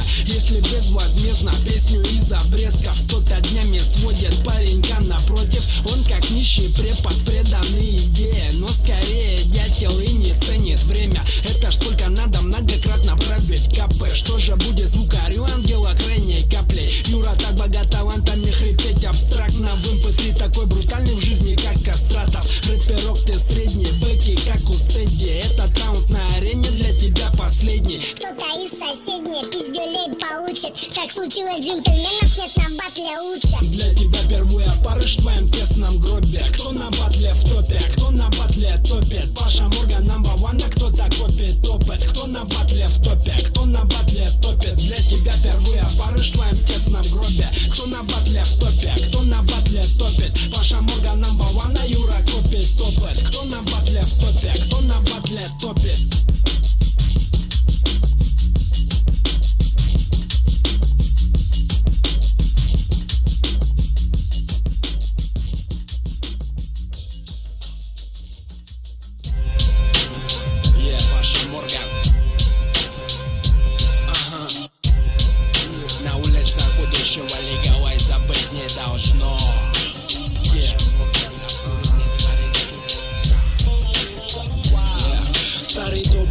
приход сейчас не нелегал Ностальгирую тихо по тем временам. Утекли года, когда наркота Доставалась с азартом, в этом был весь смак. Хули центр ныл 30 лет назад Замуты мутны, но это как сказать? В этом был свой кайф, но самый добрый став. Подгонялся от кентов, кентов дар за так А сейчас все не так, в супермаркетах На прилавках ГМО полуфабрикат. Любовь в атакат, картой мастеркард Заплатить за тот брак, что успел набрать. Молодежь ленивая и тупо упала. Интеллекта минимум в стада головах Подтвердит мой современник Константин Губа. С легалайзом жизнь на улицах стала скучна Слаще, запретный плод Я за то, что побил бывали ментов Легалайз, палка двух концах Я хочу шабить и я хочу азарт. Слаще, запретный плод Я за то, что побью бывали ментов Легалайз, палка двух концах. Я хочу шабить и я хочу азарт. Обзвон всех старых друзей. Нам сейчас за ракетно Кое-что конкретное собираемся. Кооперативно, оперативно на корпоратив. По пути покурив, патрулем, патрулем. Патрулем, патрули, по пути покурив. Окопы кретины, так как замутили мы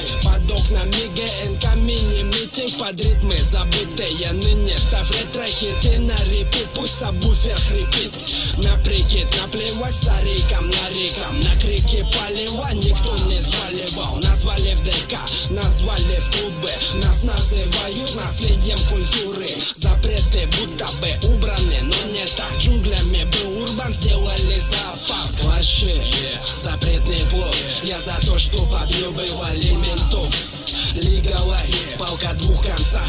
Я хочу шабить я хочу азарт. Слаще, запретный плод Я за то, что побью бывали ментов Легалайз, палка двух концах. Я хочу шабить я хочу азарт.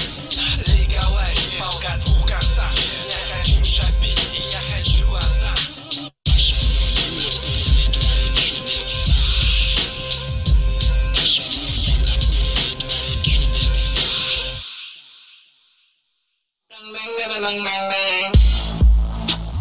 Удав Морган, море крови. Нескромно нос, дали хуеты все кроме нас. Мы на фиты глаза закроем а ровня летом мне no comment По всем городам Куплетом под тап, жара поддам Банда не ношу, на мне волчий мех Для меня рэп ритмика на бите Рэп это хайп, рэп это драйв Твоя поэзия белиберда Мною без правил, без правил игра Удав, поиграй в карманный бильярд А ты ветеран батлов на сайте хип-хоп.ру Вытираю кровь со скальпеля по каплям, как хирург Если ты удав, то сегодня я не дантист Я твой ветеринар, живодер, батловый МС Фанатам удава уповать надо, что без адеквата сели судить Но не важна карма, как легла карта Если твой трек на повторе стоит Оригинальный ля-ля в танге То дело вкуса или его нет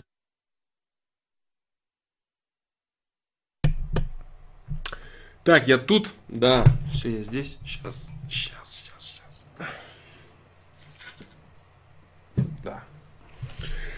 Все, я здесь, звук есть, звук есть, микрофон работает, работает. А, вроде получилось.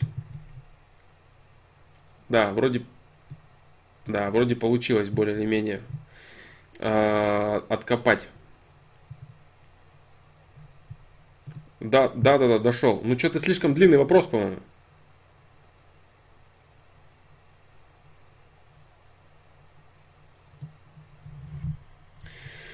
Да, Дошли твои вопросы, да, дружище. Сейчас я отвечу тогда на а, вопросы, которые есть. Еще пока не убежали а, вопросы в этом, а, в Ютубе. Так, сейчас.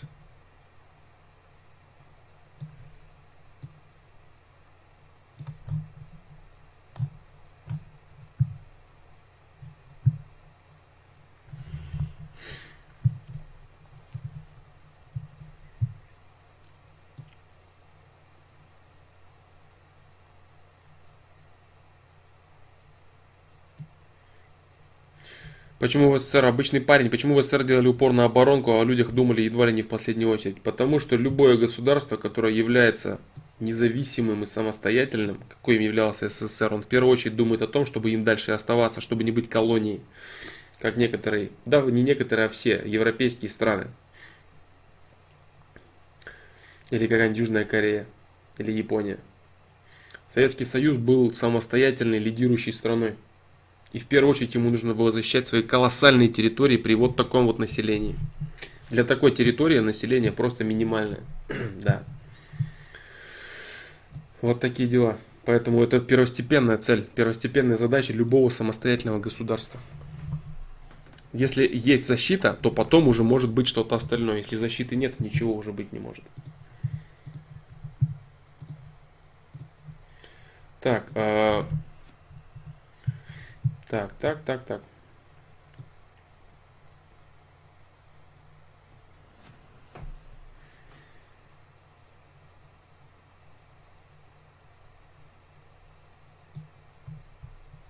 Иван Иванов. Иван Иванов э, родителям и брату помогал дом строить, им и ему. И вот и идет следующее лето. Мать говорит, что я должен им помогать дом достраивать, что ей уже надоела эта стройка и что она устала. Я ей предлагаю отдохнуть, куда-нибудь ездить, я оплачу. Отказывается, но постоянно твердит, что она устала ни себе, ни людям. Мне это уже как-то надоело, постоянно около, около у мамы, мне надоело быть одиноким, постоянно я что-то должен, я понимаю, что я должен помогать родителям, но наблюдаю, что мой собственный, собственная жизнь проходит мимо, мне 27 лет, ни семьи, ни друзей, я не хочу оставаться в старости лет одиноким в одинокой холодной квартире.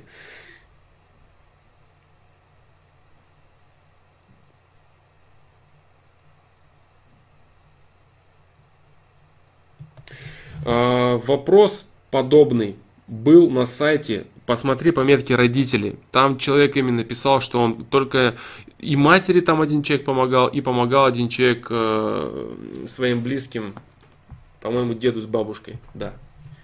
Посмотри, там полезный ответ. Полезный ответ для тебя будет, точно. Да.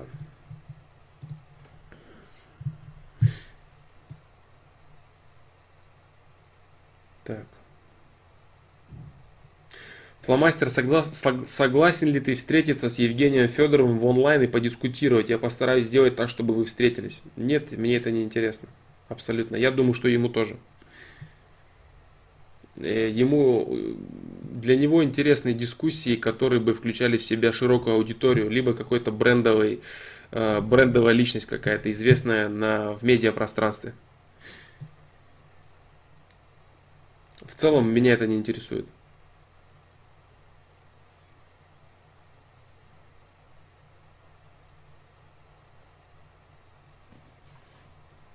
Так.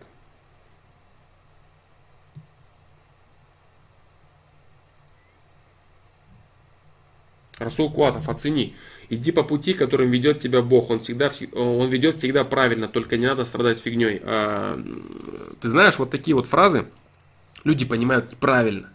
Они понимают их так, что как будто бы от тебя ничего не зависит, и тебя кто-то ведет постоянно, понимаешь? Они начинают воспринимать это как судьбу от точки А до точки Б, поэтому не совсем правильно. Вот. Иди по дороге, которой тебя ведет Бог, как будто бы от тебя ничего не зависит. Иди по своей дороге, надо говорить, да? Иди по своей дороге, не страдай фигней. Вот это правильно будет звучать. Так. Навальный та же фирма, просто народ будет его, еще его обслуживать и его друзей. Это соклан с данной властью, которая сейчас. Всяко может быть. Всяко может быть, я говорю. Есть и такая конспирология. Да, последний герой. Я, я отвечу на него, если дойду на него. Отвечу.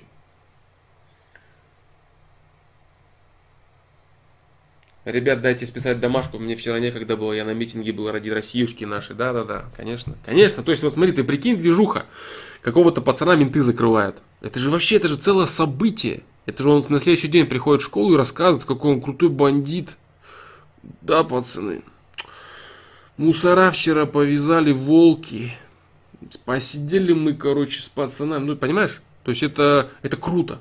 То есть все вещи, которые может предпринять власть против вот э, школьников, для них это круто. Любое проявление внимания в их сторону это круто.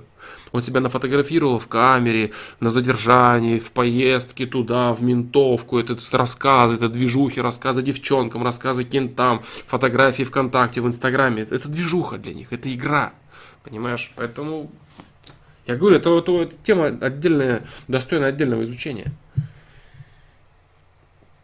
Игра современного поколения в реальную жизнь.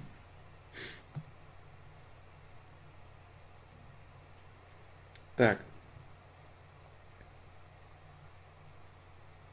Дмитрий Иванов заметил, что когда бывает хреново, то после этого случается какое-то хорошее событие. Как это объяснить? Я, я уже даже как-то рад плохим событиям, так как понимаю, что дальше произойдет что-то хорошее. Неплохо, Дмитрий Иванов, неплохо.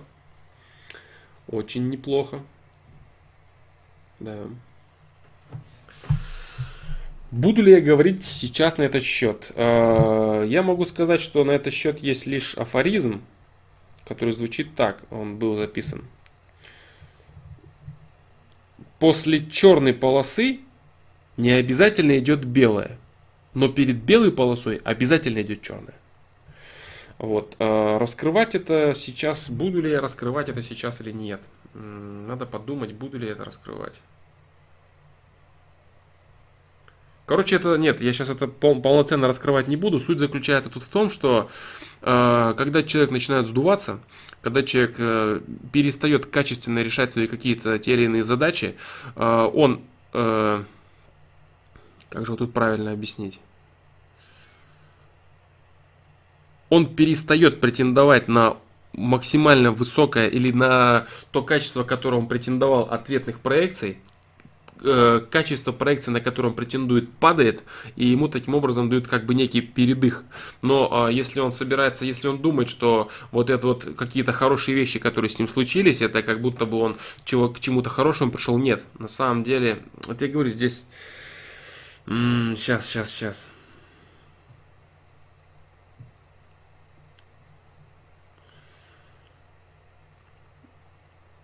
Представь ситуацию. Я лишь могу метафорами все это объяснить.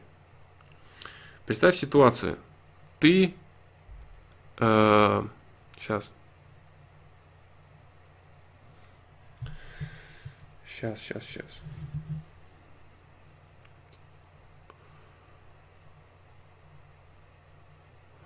Ты прыгаешь на батуте и пытаешься достать что-то сверху максимально высоко подпрыгивая.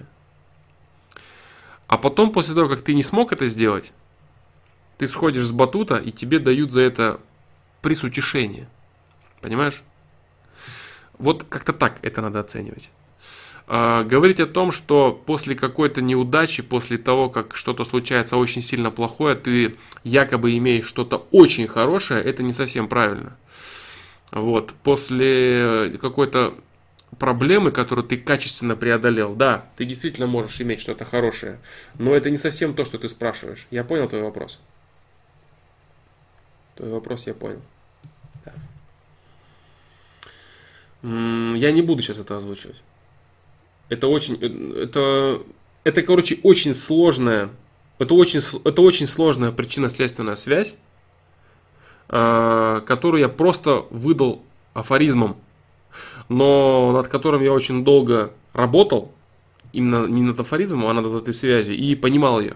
Вот эту вещь, о которой ты говоришь. А, она не лишена смысла, совсем даже не лишена смысла. Вот. И вот эти все моменты, из которых она растет, я постараюсь, возможно, в книге описать в своей. Вот, да. Сейчас как-то быстро ответить на этот счет. Короче, тема это не для ФПЛ. Это не для ФПЛ тема. Это, вот, вот то, что я могу сказать, эта тема не для FPL. Поэтому человек, который будет проставлять тайм-коды, э, ты даже можешь не затрагивать эту тему здесь, потому что ответа пока нет на этот счет. Да.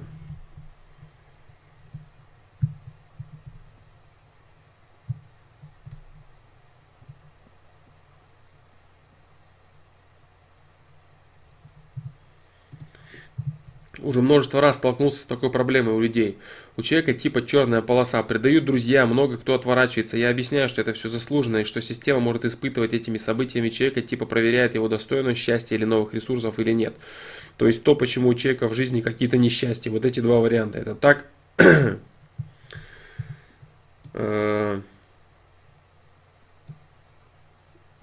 Здесь надо понимать, что сам человек делает.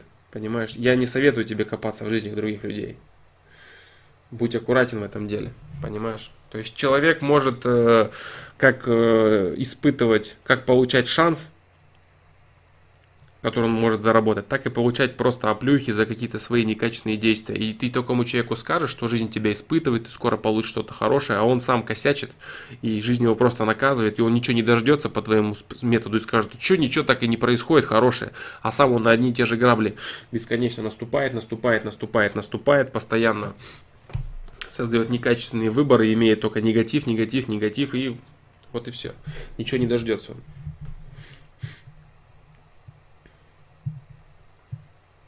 Книга выходит, не знаю когда, через несколько лет, я думаю. Помаленечку я пишу ее. А, планирую ли продавать, не знаю. Я ничего не планирую, у меня ее нет пока на руках. Я знаю, что я ее пишу, как, как только могу это делать. А что я с ней буду делать, я не знаю, потому что у меня ее пока нет. не хочу ничего планировать. Это глупо. Саня, система может проявлять жалость, ну то есть не наказывать сразу, дать шанс исправиться. Система и так не наказывает. Все вещи, которые она тебе дает в твоей жизни, это наилучшие способы исправиться. Исправиться, да. А, об этом я именно сказал в видео, почему система наказывает. А, система тупо наказывает. Что-то вот такое вот в одном из э, этих самых, по существу вопроса. Книга просто о совокупности моего миропонимания. Может быть, там будет и про взаимоотношения, и про социум, про личностный рост. Может, все объединю, может, будет частями выходить, может, кусками как-то. Может, миропонимание это будет целостная одна книга. Посмотрим. Пишу много-много о чем. Что будет в итоге, там посмотрим, не знаю.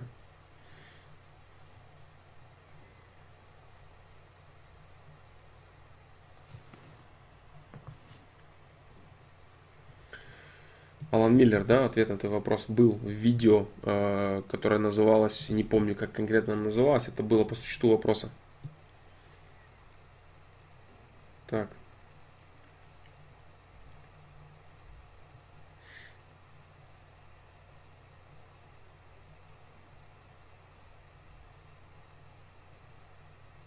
Так. Дальше. По чату двигаемся.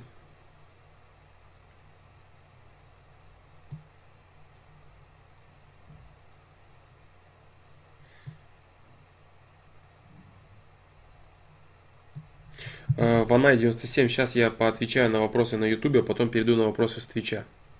Да. В чем концептуальная проблема российской экономики? Э, проблема концептуальной российской экономики в отсутствии качественных э, средств производства, имеющихся у в частной собственности у людей, созданных ими и посредств производства, о которых они заботятся, эти люди. Вот так. При капитализме это, это фатальная проблема, фатальная ошибка. То, что сейчас олигархам там раздали при приватизации какие-то вещи, которые они с радостью разбазаривают, продают и добивают, это не, не совсем то, что представляет собой действительно национальную элиту. Помаленечку это будет э, восстанавливаться, когда до них до всех дойдет, что туда перегонять все это бесполезно, все там заберут, арестуют, заморозят, отнимут и их посадят. Тогда они начнут делать здесь. Это пока проблема. Проблема в незрелости э, национальной элиты России, в незрелости когда они поймут, что им нужно здесь все это делать, все это здесь наращивать, здесь делать свои бабки, обеспечивать людей нормальными условиями и здесь делать свои миллиарды. Тогда жизнь наладится. Пока они думают, что можно все перекачать по-быстрому туда, печалька будет. Это будет еще какое-то время происходить, да. Это самая главная проблема. Да. Потом, как только эта проблема испарится, сразу люди перестанут заниматься перегонкой ресурсов в тупую и начнут э, продавать товары. Но конкурировать с Китаем сейчас будет очень сложно во многих вещах. Это будет второй этап да, после понимания этих вещей. Все верят в то, что перегнанные туда деньги можно будет потратить, снять и потратить. После того, как человек теряет здесь позиции, здесь теряет власть, там у него все, у людей, которые огромные деньги туда перегоняют, у него все замораживают, все эти офшоры все прикрывают, и его начинают таскать по судам, все это забирают, сажают, и он отдыхает, мазела.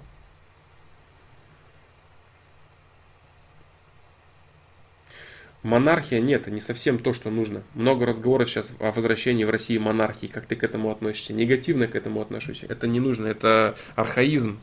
Это устарело, это не нужно возвращаться к тому, что устарело. Нужно держаться на тренде новых веяний, которые уместны с э, самодостаточными людьми, людьми новой формации, э, людьми, которые имеют очень серьезный обмен информацией. Не надо никакой монархии.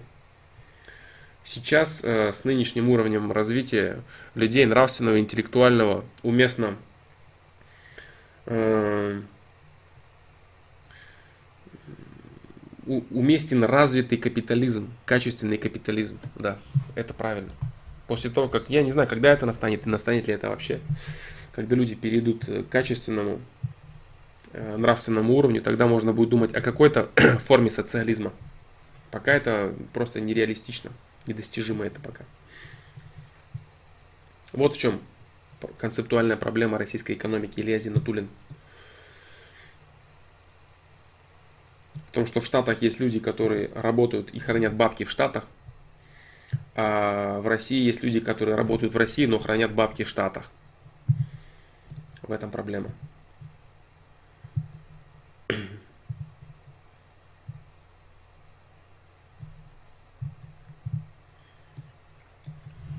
Так.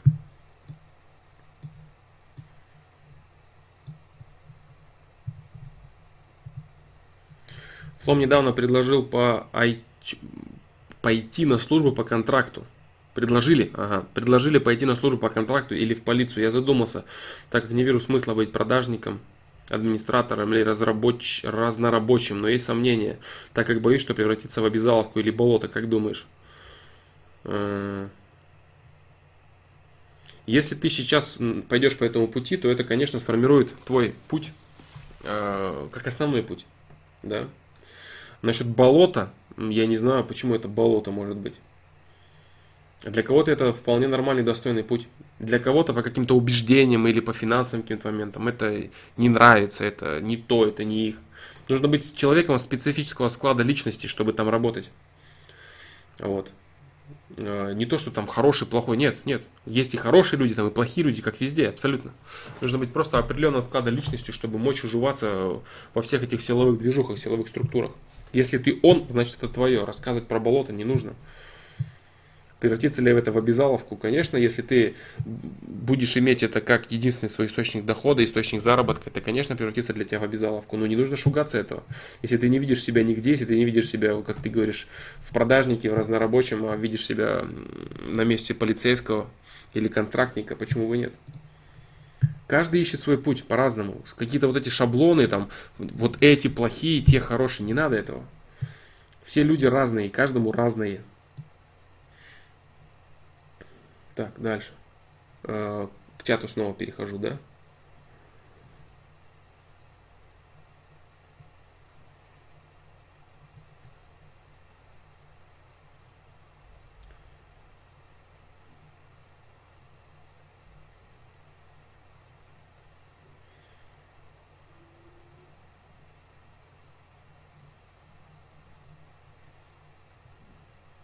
Так.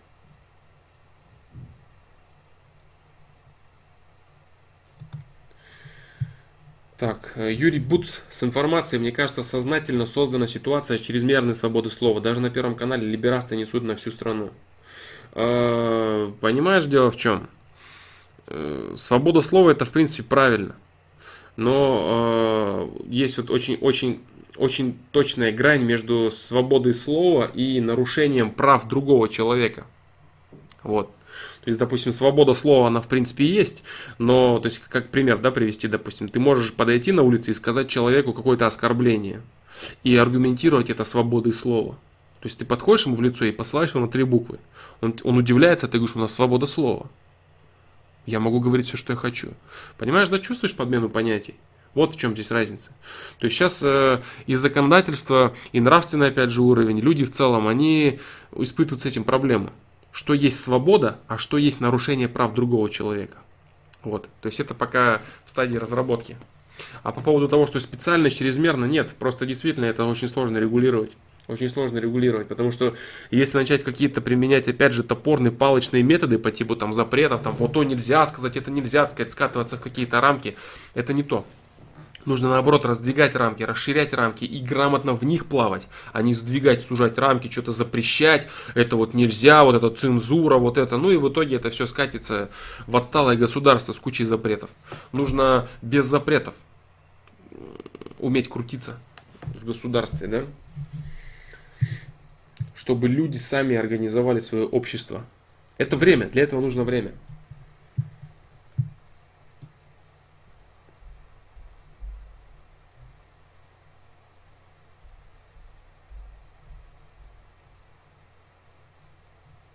Иди туда, я думаю, только о деньгах. Типа больше платить будут и будет неплохая пенсия. А о деньгах ты думаешь, молодец. Другой вопрос, сможешь ли ты это делать, понимаешь? То есть сможешь ли ты это делать чисто психологически, сможешь ли ты там э, заниматься своими обязанностями. Думать о деньгах это хорошо, но ты можешь ли ты это делать? Приспособлен ты к этому? Вот о чем речь, понимаешь? А то, может быть, ты будешь получать много, но ты не сможешь выполнять обязанности, и либо твоя жизнь в ад превратится, либо вообще тебя выгонят оттуда. Вот о чем не забывай подумать еще. О деньгах думать круто, но думай о том, о самой работе выполняемой.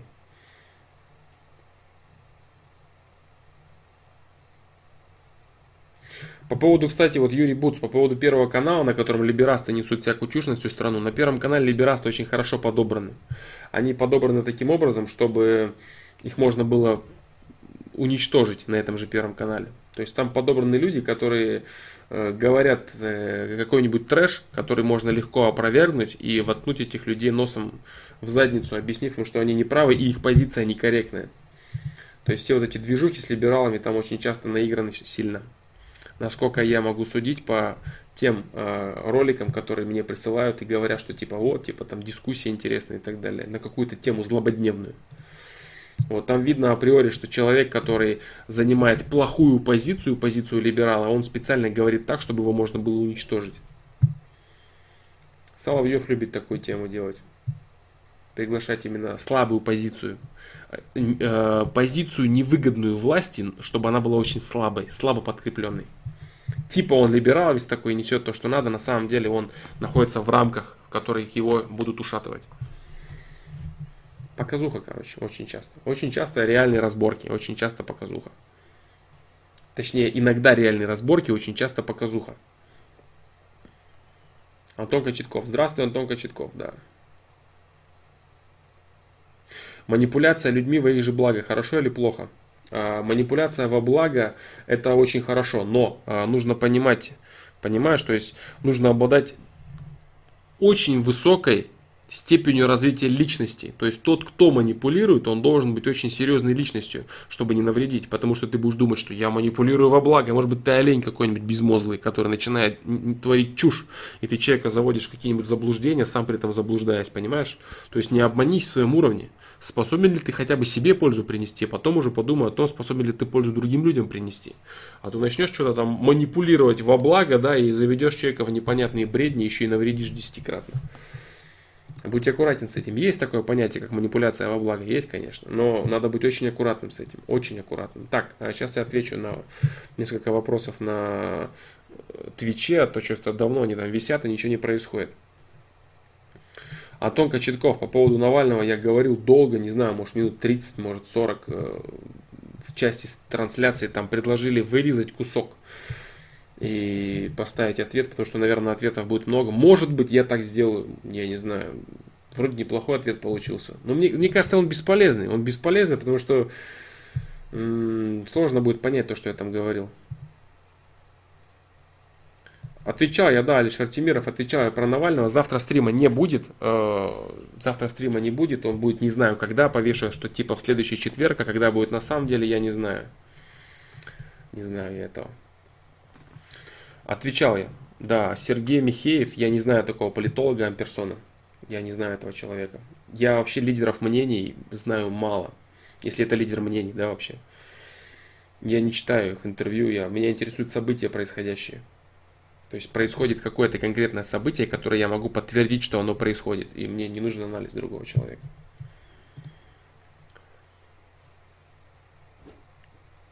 Поэтому вот так. А, Теория о том, что это проект Кремля, да, она тоже есть. Я говорю, я сказал обо всем этом. Я не знаю, кто-то предлагал, либо предложил, либо предлагал, я не помню, а, вырезать всю эту часть про Навального и залить ее как отдельным видео. Либо я сам это сделаю, либо кто-то это сделает, где-то разместит. Если кто-то сделает, сделайте. Если нет, я подумаю, буду ли я это делать или нет. Так, ладно. а, Отвечу я на вопросы с этого самого с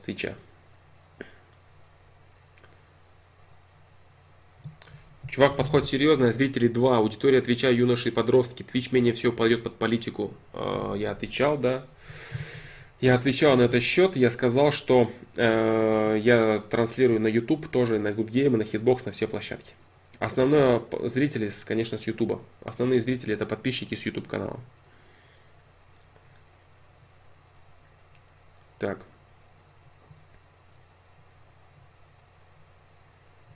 Так, так, так. Так, так, так. Консультант по проблемам современности. Да, блин, звучит.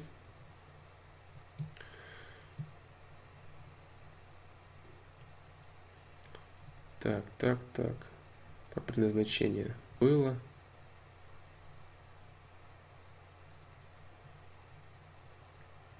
Снопи, как относишься к митингам в России, было.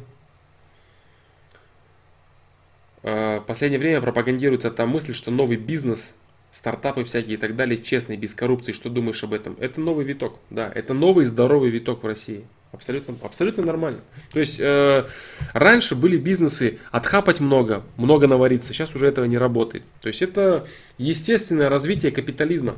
Естественное развитие правильного капитализма. Я думаю об этом, что это абсолютно нормально, это очень здраво, и это будущее, да, это, за этим будущее России, за здоровым капитализмом. Очень длительное время, до тех пор, пока нравственное общество не созреет до того, чтобы это перешло в естественный социализм. Если какой-нибудь олень снова захочет создать искусственные рамки социализма, он снова будет обречен, это снова будет распад Советского Союза номер два. Вот, это должно созреть все естественно, когда капиталисту захочется построить Третьяковскую галерею, когда ему захочется построить стадион для своих э, горожан, когда ему захочется построить площадку, а не когда ему захочется миллионы тратить там на какие-нибудь свои яхты или покупки где-нибудь непонятно где, или на э, какие-нибудь э, тщеславные праздники, в которые он вкладывает огромные средства, чтобы разозлить всех окружающих. Вот. Поэтому как-то так. Нравственный уровень должен быть у людей. И ощущение единения друг с другом.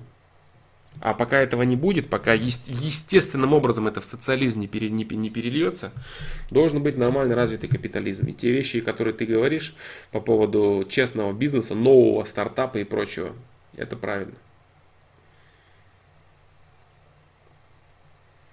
А, Флом, бывает ли такое, что от человека исходит какая-то энергия, может ли он управлять ей с выгодой для себя? А, Ну-ка, дальше. Недавно беседовал с одним человеком, и после беседы у меня очень сильно поменялось мировоззрение. То, что копилось годами, не знаю, как объяснить, но казалось, что от него чем-то веет. Когда мы пересекались глазами, казалось, что э, он что-то такое об этом мире знает, о чем остальные даже не догадываются. Может ли он использовать это, преследуя какие-то свои цели, манипулируя за счет этого другими людьми? Человек этот, автор такой-то негативных программ. Нет, я не знаком с этим человеком. Э, Не знаю, кто это такой. Может ли человек использовать чего-то в своих интересах. Если это гипнотизер, он может использовать что-то в своих интересах. Если это в целом чистый человек, э, от которого фонит, э, так сказать, положительной, созидающей энергетикой, то может быть такое, да. Если ты говоришь о том, что он чего-то там тебе пропихивает в голову с точки зрения энергетики, нет, такого не может быть.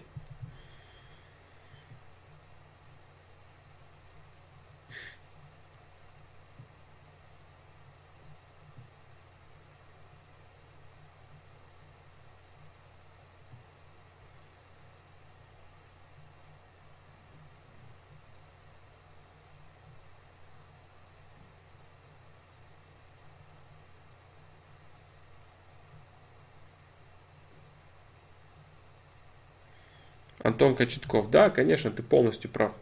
А, я осветил этот вопрос, насколько возможно широко, но эту тему я не затрагивал. Тему того, что люди любят винить окружающих и так далее. Просто дело в том, что действительно в России есть проблемы. Действительно они есть, да. Никто с этим не спорит. Вот, а, говорит, что нет, все нормально, ты вот делай сам. Нет, есть проблемы внутренней политике. Безусловно, они есть. И надо их решать. Я говорил об этом. И говорил про а, конкретное решение конкретных проблем, что нужно делать для этого, там элементарно защита рабочего класса, профсоюзы, куда обращаться, что делать, как бы, все это надо делать, ну кто будет этим заниматься, лучше популизмом заниматься и революции типа устраивать, чем решать реальные проблемы населения, за которые тебе никто ничего не заплатит. Вот так. Я держался в трезвом уме и старался все анализировать, но настолько смог проникнуть в глубину, что я под конец волей-неволей принимал точку зрения. Возможно, это гипнотизер. Судя по тому, что ты говоришь, если ты, а, ну если ты держался в здравом уме, то нет, просто он тебя переубеждал интеллектуально и все. Если это, конечно, не реклама тупая какого-то человека, но вроде как ты постоянный зритель трансляции, я думаю, что нет, да?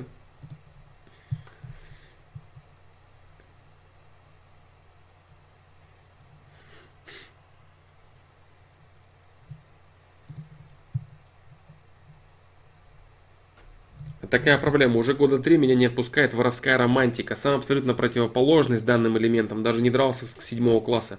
Понимаю, что в криминальном мире ничего хорошего нет, но никак не отпускает. Отцентрую микрофон. Я не могу отцентровать его, потому что если я буду говорить сюда, у тебя не будет долбить влево. А так получается, да, он долбит влево, потому что я говорю с другой стороны. Да.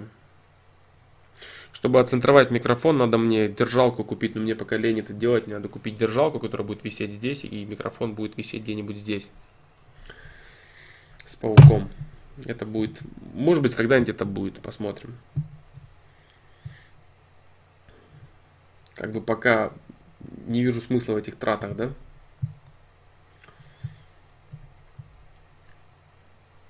А, Ванай. Воровская романтика – она э, манит человека до определенного уровня развития, до определенного уровня понимания, до определенного уровня понимания, что это такое есть на самом деле. Любой, любой э, парень, любой молодой человек, он всегда кайфовал там с фильма «Бригада» или «Бумер», всегда все это казалось крутым, все это казалось таким очень интересным для девушек, особенно в молодом возрасте это кажется ну, крутыми вещами, когда там сильный парень, спортсмен там и так далее, и так далее. Но потом все это упирается в ум, все это упирается в возможность э, грамотно существовать в социуме. Вот. И воровская романтика. Для того, чтобы воровская романтика из тебя выбилась, тебе нужно либо посмотреть реальные интервью с реальными арестантами, скажем так, вот. Не какие-то там позерские передачи с какими-то ворами в законе и так далее, если это не, не те люди, которые э, выдают себя за них. Вот. Это должны быть реальные арестанты, которые рассказывают, как оно все есть на самом деле. И реальные бандиты, которые действительно говорят что-то. То есть не, фильмы, если смотреть фильмы, у тебя всегда эта романтика будет играть в голове. А если ты будешь э, изучать этот вопрос глубже, не из художественной литературы или из художественных источников, а из документальных. Вот. Изучи этот вопрос глубже. Изучи этот вопрос из документальных источников, и проблема сама собой отпадет у тебя.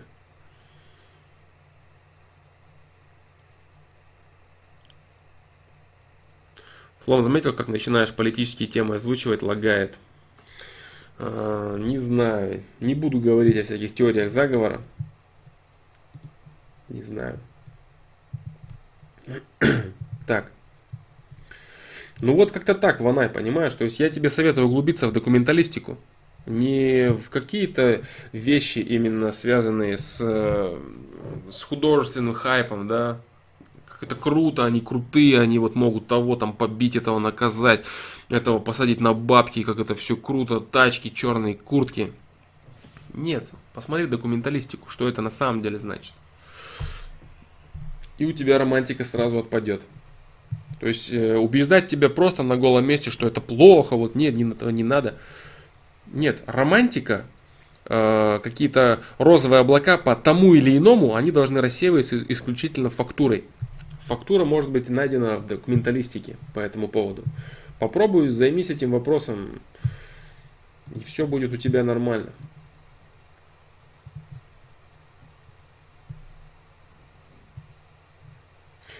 Последний герой в продолжении вопроса о каком-то человеке, который там страшные вещи вытворил и впарил тебе что-то.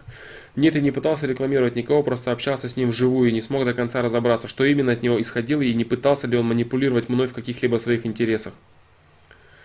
Э, я не могу дать оценку того, в чем я не, не присутствовал, в чем я не участвовал. Я не знаю с, с твоей, твоей интерпретации по поводу того, что как ты себя чувствовал и чего он хотел. Понимаешь? То есть я не могу дать ответ, я не знаю, я там не присутствовал.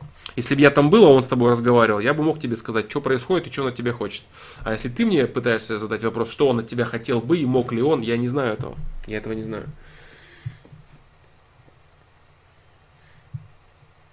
Я этого не знаю. Так, дальше вопросы по Ютубу. Вопросы по Ютубу.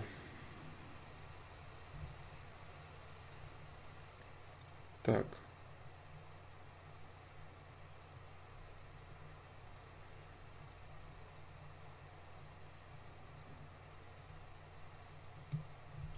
Как сознание раскрывать? Только через пребывание в лесах, в местах, где нет поблизости людей и их мыслей. Только так. А, в целом очень сложно раскрывать сознание а, при огромной текучке людей, потому что взаимодействие с человеком требует концентрации на его словах, на его действиях и так далее. Вот, поэтому да, то есть иногда нужно уединение, то есть не обязательно лес это должен быть, нет. Ты можешь дома, лежа в кровати, в любом мегаполисе, э, работать над собой, пытаться услышать свою совесть, рассуждать над своими стремлениями, вот, слушать свой внутренний голос. В целом, как раскрывать сознание, э, это, это глубокая тема, глубокая сложная тема, я не хочу какие-то методички на этот счет выпускать. Я некоторые, не, иногда выпускаю какие-то мысли свои на этот счет, да. Как раскрыть сознание, там 5, 5, 5 способов, как раскрыть сознание, там какие-то 5 бредовых афоризмов, да. Вот. Э, раскрытие сознания это целый процесс. Целый процесс серьезный, который, в котором интеллект задействован тоже, который говорит, куда направлять свое внимание, куда направлять свой ресурс, свою силу, куда направлять. Вот так. Поэтому понимание и ощущение системы созидающей гармонии во всех ее проявлениях. Да. То есть может раскрывать сознание какой-нибудь религиозный человек, если, конечно, он э, не забьет себе голову какой-то обрядностью и догматикой несуществующей, если он реально поймет э, какие-то вещи в религии. Можно как угодно, на чем, хоть на чем основываясь. Можно прочитать какую-нибудь даже трешовую эзотерику и реально оттуда зерна истины выкопать, понять это, рассуждать, думать, чувствовать, э, видеть, слышать. Вот. Целый процесс это. Процесс познания самого себя. Процесс познания самого себя это. Раскрытие сознания это процесс познания самого себя процесс ощущения самого себя, процесс реализации самого себя как человека.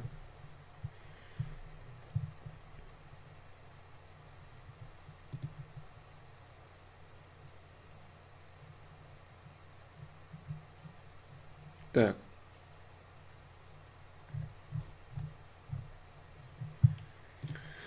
Дальше.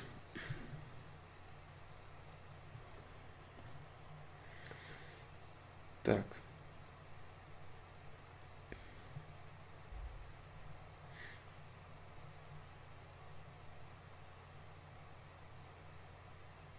Существует практика осознанности, при которой ты всегда отдаешь себе отчет о том, чем занимаешься. Будь то моешь посуду, лежишь и так далее. Да не, не будет ли это перегрузкой для мозга, постоянная такая концентрация? Хороший вопрос, будет да, будет да. Не зря мозг тебя очень часто натыкает на автоматику. Некоторые вещи нужно делать на автомате. Допустим, если ты моешь посуду, то можно совершенно думать о других вещах, о более легких вещах. Если ты постоянно будешь концентрироваться на каждом своем действии, это будет излишний, излишний напряг для мозга. Вот опять, да, появляется осознанность. Осознанность не в этом. Не в том, что ты ведешь машину и думаешь, так, сейчас я переключаю со второй на третью, выжимаю сцепление, нет, я на автомате, я нажимаю, я еду на типтроне. Зачем все это надо? Вот, то есть не надо концентрировать себя э, всегда на всяких действиях. Можно иногда этим позаниматься в качестве развития своего мозга. Думать о том, что ты чистишь зубы или там в другую руку щетку перекладывать, открывать, э, побыть левшой, например, один день. Понимаешь, делать все левой рукой. Можно такое делать, но рассказывать про то, что всегда нужно думать о том, что ты делаешь, конечно, это излишний перегруз мозга. Во-первых, это излишний перегруз. Во-вторых, в это время, когда ты делаешь какие-то автоматические действия, ты можешь в это же время э, чего-то другое думать или чего-то другое э, создавать и так далее. Ты можешь совершенно другими делами быть занят. Поэтому автоматизм, он не всегда плох. Не надо впадать в крайности. Да.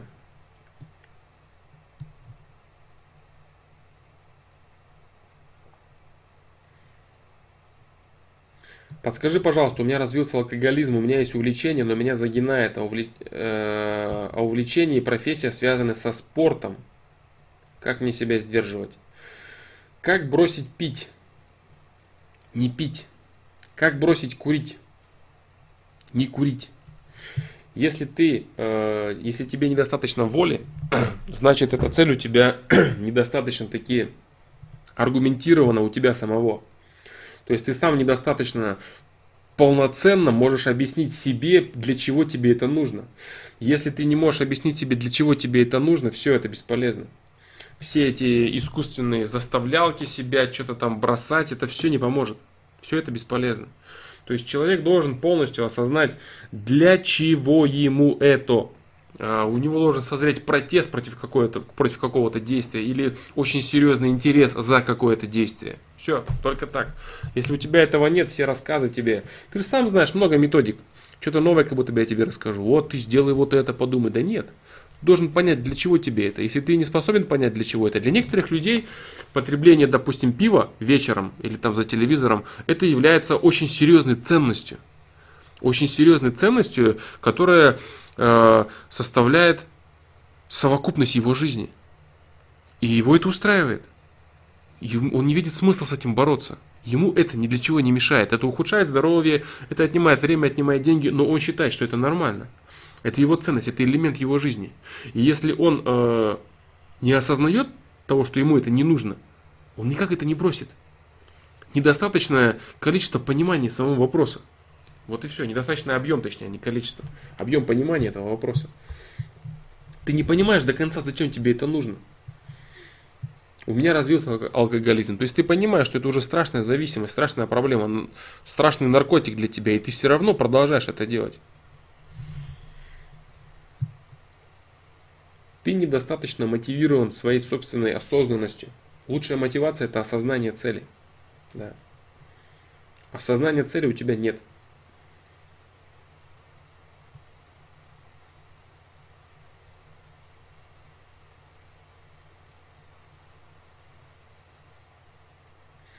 Флома, ты был отличником в школе. А, я был отличником в школе до тех пор, пока мне это было нужно в начальных классах. Потом я был ударником. Да.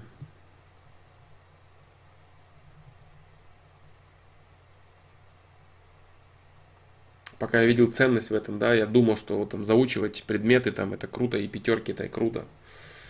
Потом я понял, что можно уделять ресурс на другое. Можно гулять, дурачиться и заниматься всякой хренью и иметь удовлетворительный хорошие, да, хорошие оценки, это, этого достаточно. То есть я направлял свой ресурс в другое русло.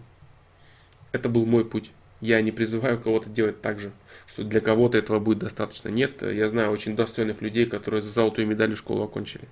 И знаю бестолковых людей, которые за золотую медаль школу окончили.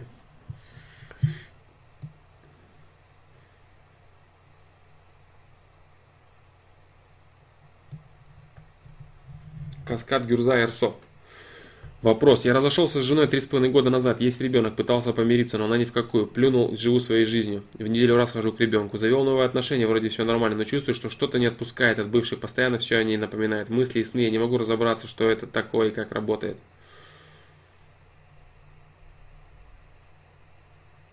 Э, что тебе сейчас именно сказать? Никогда ты не вычеркнешь этого человека из своей жизни. Не надо даже думать и забывать стараться, понимаешь? То есть э, это не просто твои отношения.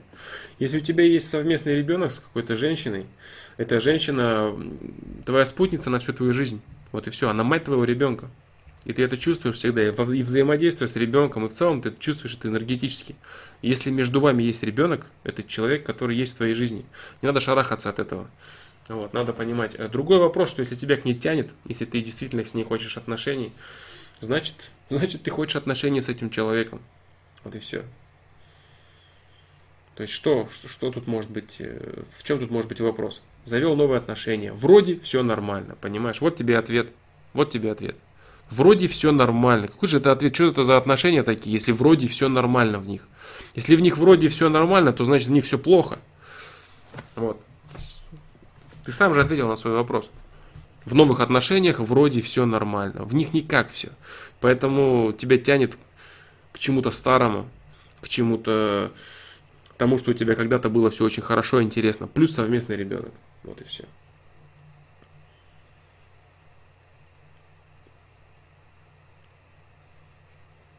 Что это и как это работает? Новые отношения не до конца вытесняют старые. Да. Новые отношения, качество – вроде все нормально, это недостаточное качество для того, чтобы вытеснить старые отношения с женщиной, между которой, э, с которой у вас ребенок совместный. Евгений Саенко, как я понял, это в продолжении темы о том, что ты э, отпускаешь, да, разговор, так скажем, забиваешь на него. Но вот давеча ссорились, оба понимали, что она не права, но признавать это она не хотела оба понимали, что она не права. То есть и она это понимала, и ты это понимал. И, как я понимаю, она понимала, что ты понимаешь, да? Она ждала, что я перестану ее задрачивать вопросами и просто успокоюсь. Если она действительно этого ждала, если ее интересовала просто тупая победа, значит это человек, который от тебя очень сильно закрыт, с которым у тебя очень плохой уровень взаимопонимания, с которым у тебя удовлетворительные отношения. Вот и все. То есть не нужно, ты, ты сейчас работаешь не над тем перестать вопросами мучить, отступить, не отступить. Это не важно для тебя должно быть вообще. Важно для тебя должно быть то, почему она прекрасно понимает, что она не права, и она знает, что ты понимаешь это.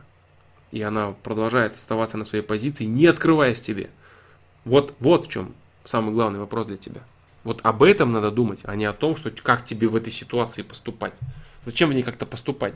Человек не считает нужным перед тобой открываться достаточно таки. Он не открыт перед тобой. Вот это проблема.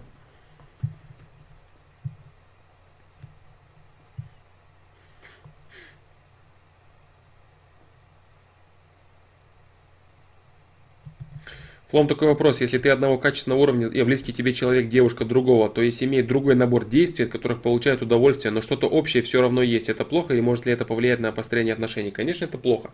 Если человек получает удовольствие от другого набора действий, значит у вас разные ценности и цели. Цели и ценности у вас разные. Да. Уровень без проблем, но если у вас направленность вектора общее, это хорошо, если разное, это плохо. Не приведет ли это в итоге к поиску человека равноценного уровня? Равноценного уровня не приведет. Приведет именно равно... Э, приведет к поиску человека, с которым ты имеешь равноценные ценности и цели. Это фундамент. Об этом я говорил в видео запрет, в видео ревность. Да. Кстати, видео ревность интересное. Забыл я про него. Можно его рекомендовать, кстати, на, на другие вопросы, не связанные даже с ревностью.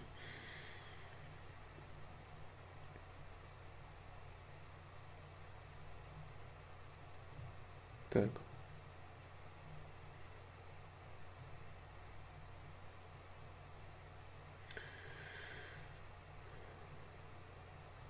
Так, э, является ли для тебя качественным юмором всякие приколы уличные с матом? Для примера, треки «Шок» первый класс или это больше для быдла, как считаешь? Э, я не буду говорить, для кого это юмор. Э, я думаю, что, допустим, какие-нибудь треки того же Бабангиды тоже могут являться треком для быдла, но они для меня являются некоторые смешными, действительно. А, допустим, юмор шока и первого класса мне не смешон. Не, не смешно мне, когда они юморят, шутят, э, матерятся, мне не смешно. Когда шутит, юморит и матерится Бабангида, мне смешно бывает, да. Юмор бывает у него качественный.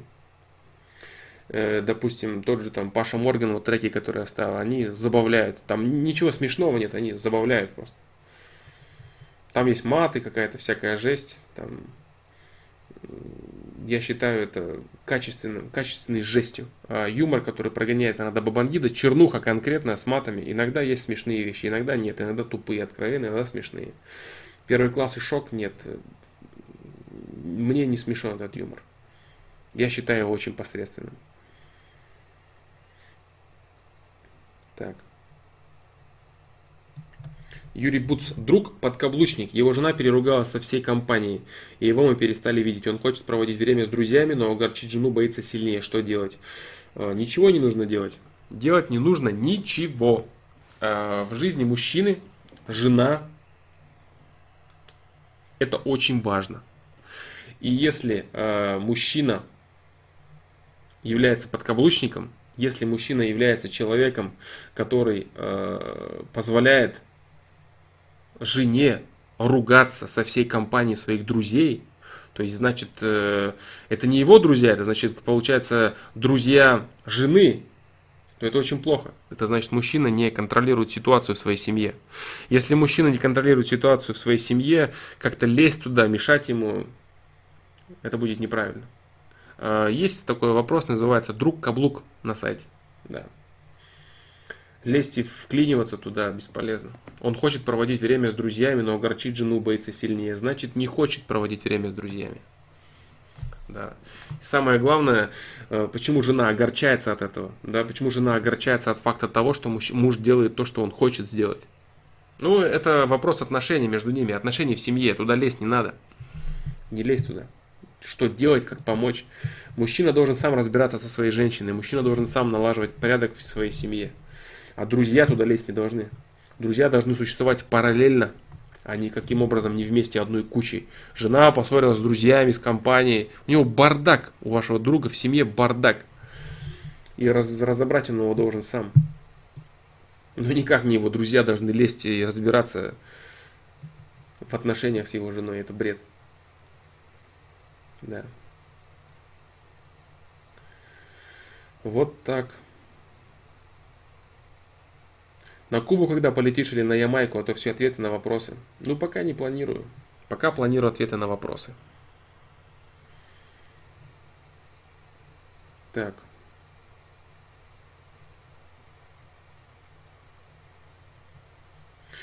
Фломе тебе на сайте вопрос задавал про учебу, не знаю, дошел или нет. Да, дошел, он Миллер, твой вопрос про учебу, мне он не понравился, я тебе скажу сразу.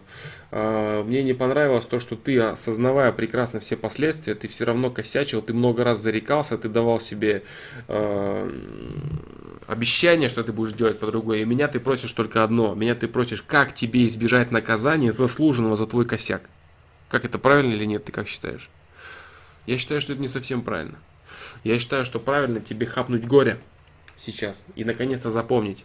Потому что глупый человек, он э, не запоминает без удара по голове, без сильного. Если ты чувствовал последствия, ты понимал, что да, так делать не стоит, ты зарекался, ты давал себе слово, и все это не сработало, значит, ты являешься глупым человеком, которому нужен только сильный удар по голове. Ну, образно выражаясь, да. А ты просишь меня о том, чтобы я тебе сейчас э, нивелировал негативные последствия. Полезно ли для, для тебя это будет? То есть реально ли ты после того, как не хапнешь горе за то, что ты э,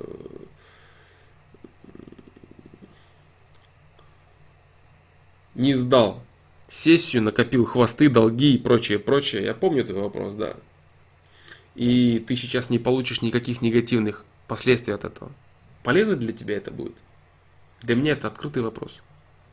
Поэтому давать тебе какие-то советы по поводу того, как тебе отмазаться от заслуженного наказания, от заслуженного встревалого, я думаю, это неправильно. Я думаю, это неправильно. Вот такой вот я плохой, да. Как тебе уболтать, развести своих учителей? Ты лучше думай о том, как тебе в хвосты в долги не влазить больше.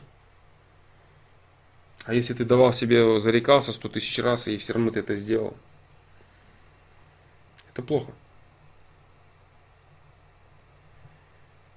Так. Я подумаю, я подумаю, я подумаю на сайте, ответить нет. Я прочитал его, я его одобрил. Кому интересно, можете зайти почитать э, вопрос Алана Миллера, может что-то ответите. Посоветуйте, порекомендуйте. Да.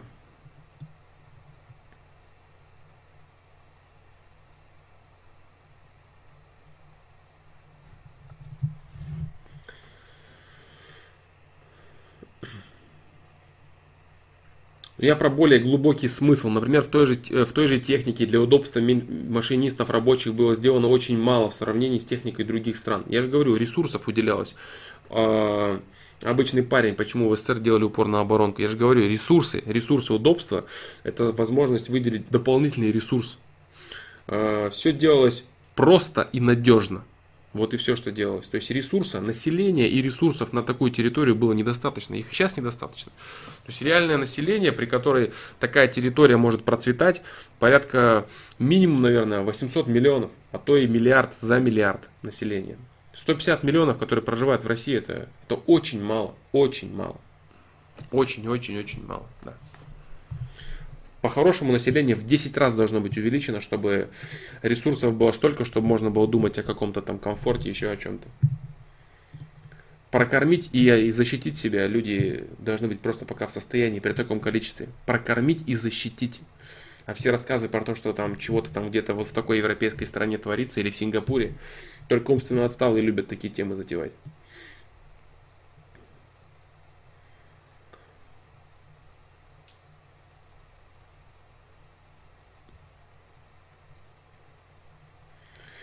Саша, планируешь на сайте в разделе «Мой профиль» добавить функции, как на форумах, чтобы можно было увидеть, какие вопросы ты задал, где оставил комменты и так далее. Это очень удобно, мне кажется. Давай я скопирую твой вопрос и разработчику его а, закину. Не знаю, может это классная тема. Сейчас я закину его и спрошу. Разработчику закину. Может быть он скажет, что это будет полезно. Я понял, история твоих действий на сайте. Да, Валер, я понял. Спасибо за предложение. Я закину Сергею этот вопрос. Я не знаю, тех, технически возможно ли это вообще.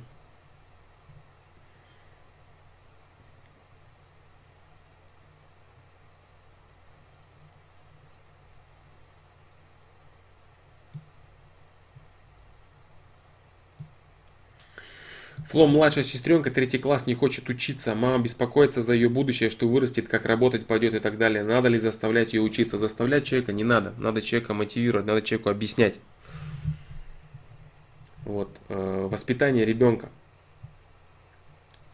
Заставлять учиться. Отвечал я много раз на, на этот счет. Да, Мария Гнусарева отвечала на этот счет много раз. Учеба, дети, родители –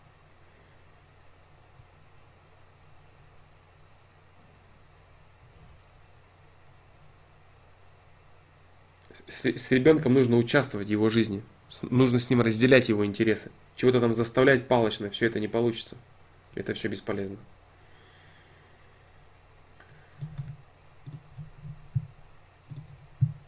Так.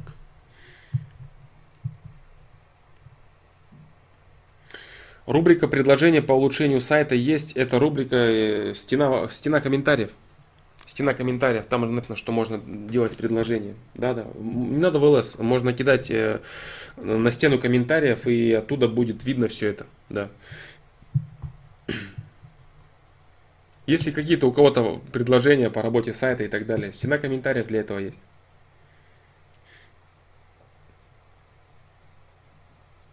Так. Так, так, так, так.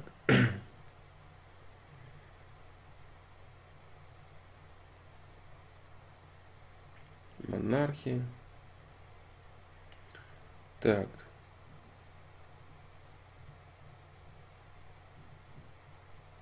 Почему в Токио более лучшая жизнь в плане экологии? А это неправда.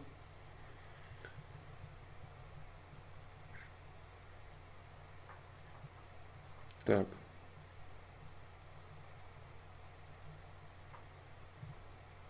Так, так, так, так.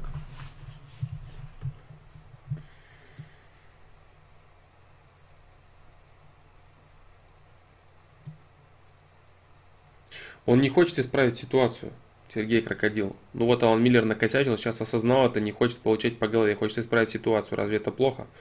Он э, не то чтобы ситуацию осознал, он хочет избежать наказания за содеянный косяк. Исправиться это значит не совершать подобного в будущем. Вот что это значит исправиться. А не стремиться избежать наказания за содеянные косяки. Исправишь ситу... Хочешь исправить ситуацию, не допускай этого в дальнейшем. Вот и все. Ну, я допускаю любые мнения, да, пожалуйста. Ты как бы считаешь по-другому, нет вопросов.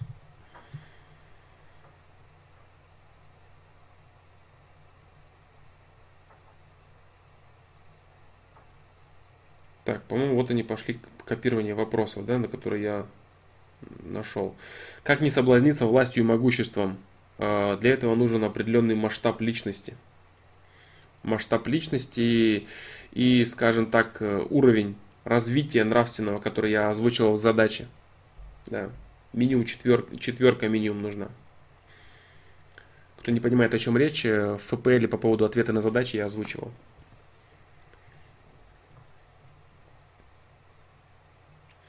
Навальный слабо выглядит, складывается ощущение, что его создали сами единороссы, чтобы был иллюзорный выбор между Путиным и им. А, есть такое, да, я слышал о таком варианте. Слышал о таком варианте. Не думаю я, что это так, но возможно. Возможно это так, но я не думаю, что это так.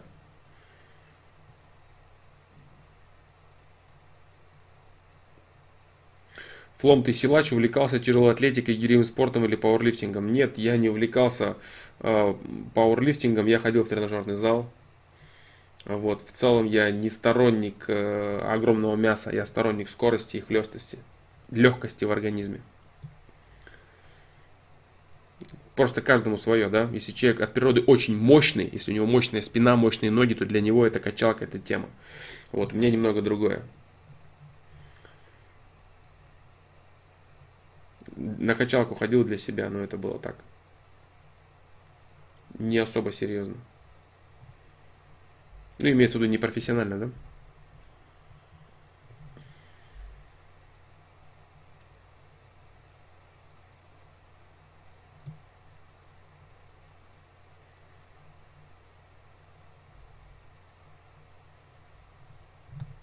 Александр, как заставить себя по учебе сделать то, чего не хочется, но понимаешь, что это нужно?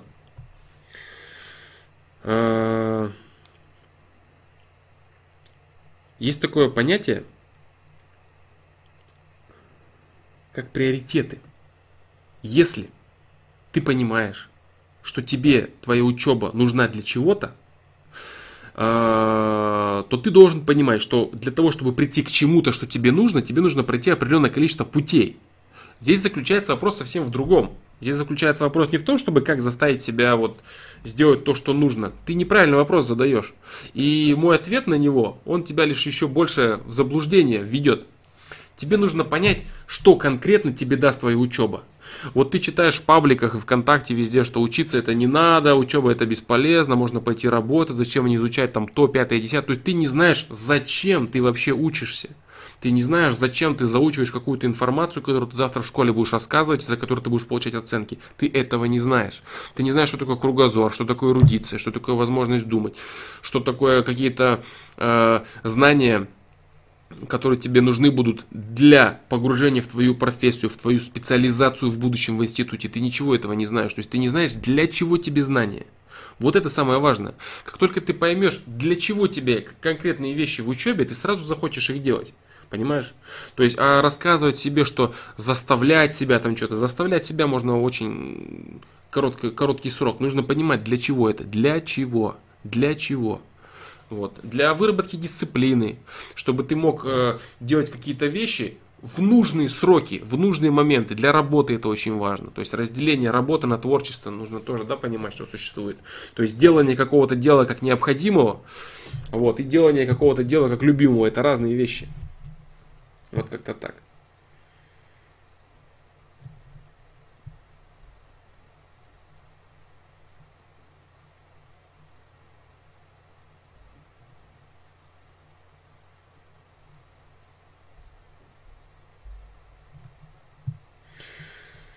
Вот, а, Мария Гнусарева. Принимать участие получается слишком хорошо. Все за сестру делают. Это перебор. Это крайность, крайность.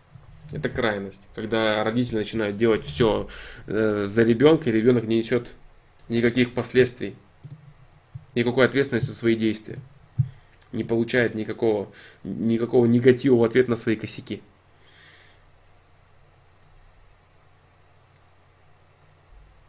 Поэтому лист, как заставить себя по учебе сделать то, что не хочется, но понимаешь, что нужно. Самое главное, тебе нужно понять, для чего ты это делаешь. Вот что нужно понять. Не надо заставлять себя тупо что-то делать. Для чего? Для чего ты учишь какую-то книгу, для чего ты готовишься, для чего ты делаешь уроки, чтобы что. Пойми это, понимаешь? Сейчас эту тему не буду развивать, потому что все-таки я думаю, что стрим подходит к завершению. Да, сейчас я постараюсь ответить на какие-то вопросы, которые остались, и все, ребят.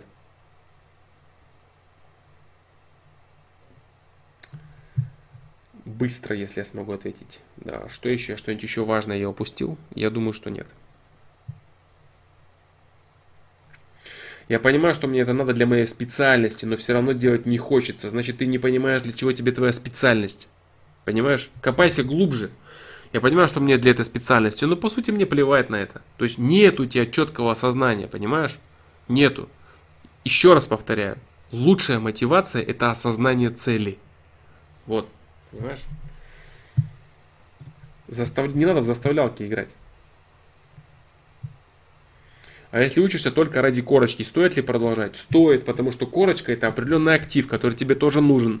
Тоже один из мотиваций. Цель. Получить корочку, чтобы устроиться туда-то, туда-то, туда-то. Мне нужна она? Нужна. Значит, я это сделаю только ради корочки. Все, вот она цель. Понимаешь, вот мотивация. Корочка. Как это не нужно? Нужно, конечно. Ты же ее получаешь для того, чтобы что-то с нее по поиметь, с этой корочки.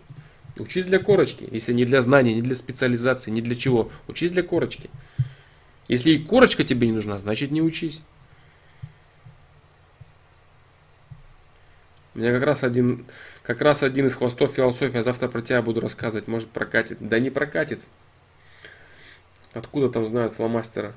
Там, где у тебя хвосты.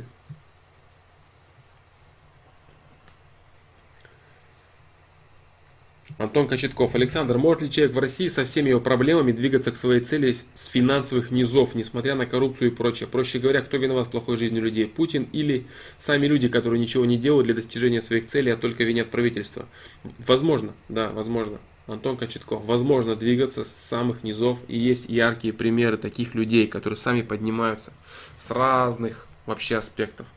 Не только там, которые там при 90-х чего-то там укрепились. Сейчас люди есть, которые прорываются до очень серьезных финансовых высот. Очень серьезных. И те же самые условия для них, для всех. Та же самая коррупция и так далее. Они эту коррупцию для себя в пользу используют. Они знают, кому дать взятки, они знают, с кем договориться. Человек может все, все, все использовать себе в пользу.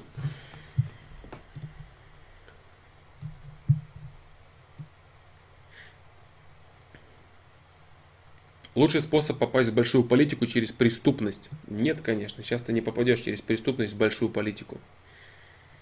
Сейчас ты через преступность попадешь только в тюрьму. Через преступность в большую политику можно было попасть в 90-х. Сейчас уже все, лавочка закрыта.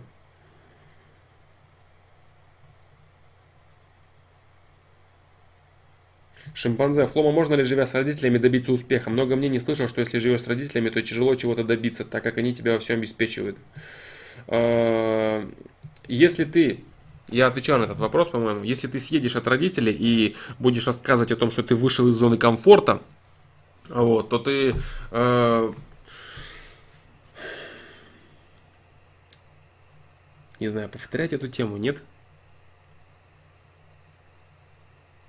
Можно ли чего-то добиться? Для того, чтобы съехать от родителей, у тебя, во-первых, должны быть средства к существованию.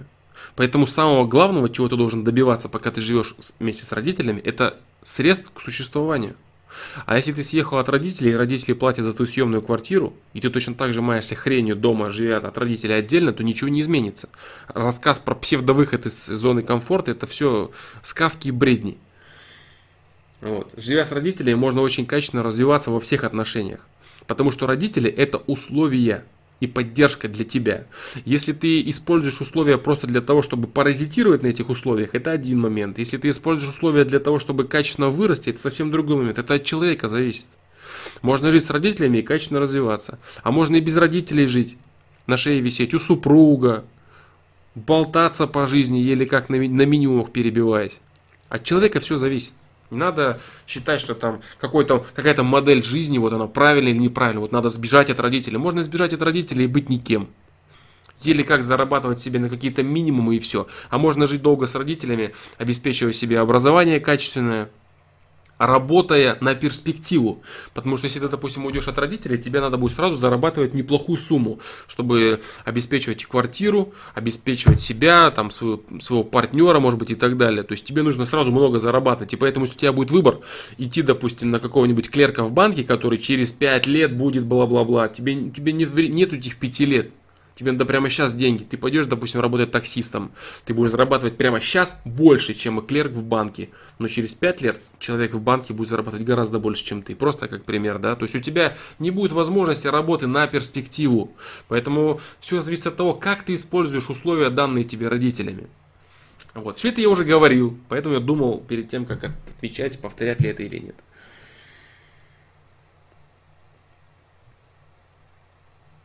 Да, и родители тоже разные бывают, конечно. Он чат читает? Да, я читаю «Тень в тени» или как-то там правильно. Читаю. Чат читаю, отвечаю на вопросы я. Но сверху чатом. Сколько алкаш выпьет газировки, если он пьет пиво 4 литра в час без рыбы? Я не знаю, Дмитрий Шарапов, этого. И, честно говоря, меня не напрягает этот факт. Факт того, что я этого не знаю. А, не ответил я. На что я не ответил? Умник. А, сейчас я посмотрю.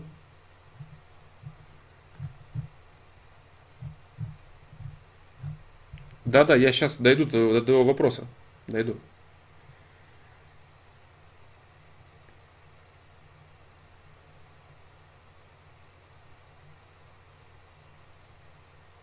Нет, нет, я дойду сейчас до него. Я снизу вверх опускаюсь. Снизу чата вверх, да. Постараюсь дойти, по крайней мере. Постараюсь все зачитать вопросы и потом уже закончить стрим. Поэтому, если вдруг вы хотите задавать новые вопросы, я вам этого не рекомендую делать, потому что я вряд ли дойду до них. Постараюсь ответить на то, что есть. Не знаю, все ли отвечу или часть. В принципе, там не должно быть много. Так.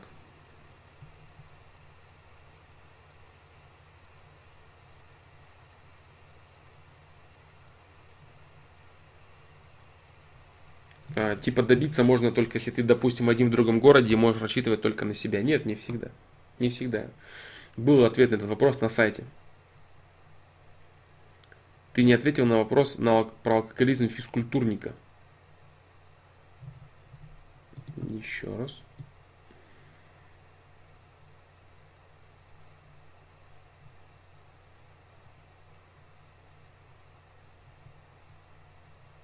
А, ответил я, отвечал я на этот вопрос. Дружок, отвечал. Флом, что делать, если ты любишь девушку, а у нее есть парень? Смотря насколько э, этот парень ей дорог. Если этот парень ей очень дорог, то ты ничего не сделаешь. Для того, чтобы убедиться в том, насколько он ей дорог, нужно предпринять шаги, которые э, рассказаны в видео. Как отбить девушку? Э, посмотри на канале в, в разделе взаимоотношения, как отбить девушку. Там конкретно руководство, что нужно сделать. Только в том случае, если ее, ее и ее парень не интересует. Если он ее интересует, ты ничего не сделаешь. А если он ее не интересует и она в поиске, то руководство по поводу, как отбить девушку, тебе поможет. Так. Офгуард, привет, такой вопрос. Есть э, работа, я развиваюсь в ней, получаю более сложные задачи и расту, но мне не нравится эта работа. Я хотел бы заниматься чем-то другим и расти в, в каком-то творчестве. Вот, стоит ли тогда уделять меньше внимания работе и отказываться от роста в ней, чтобы получить рост в чем-то новом? Или это будет именно отказ от развития и ни к чему это не приведет? Нет, Овгуард, э, можно так делать. То есть смотри, э, ты, отказываясь от работы, ты отказываешься от дополнительного заработка. Ты говоришь таким образом сам себе, что мне достаточно того, что я имею сейчас в финансовом плане, я хочу тратить свою силу и энергию на другое. И здесь самое главное вот что, чтобы это не было отказом от развития, здесь самое главное не просто перестать расти в работе, а привнести новое дело, которое вытеснит собой развитие в работе. То есть, допустим, представь стопроцентный ресурс. Вот ты сейчас 100% уделяешь работе. И здесь начинается вытеснение. Появляется какое-то твое творчество, которое начинает 10% занимать, работа 90%. И творчество этого вытесняет, вытесняет, вытесняет, до полтинника доводит, допустим, твою работу. То есть, понимаешь, не так, что ты ничего не делаешь, работу стал на полтинник делать, вместо, вместо качественной работы ты занимаешься развлечениями, и так далее, и так далее. Нет, то есть ты вытесняешь одно дело другим. Если ты занимаешь, при, привносишь какое-то творчество, которое ты делаешь для души, это в принципе очень даже нормально. Очень даже нормально. Потому что бесконечная гонка в усовершенствовании своих навыков с точки зрения работы и заработка денег, она не оставит места для чего-то любимого, для труда. Понимаешь? То есть работа и труд. А, кстати, есть такой вопрос, я не знаю, может я на него видос даже запилю.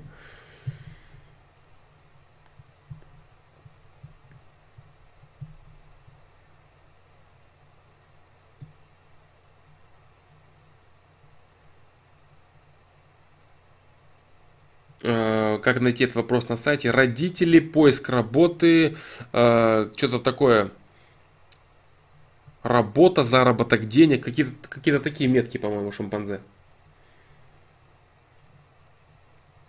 Так.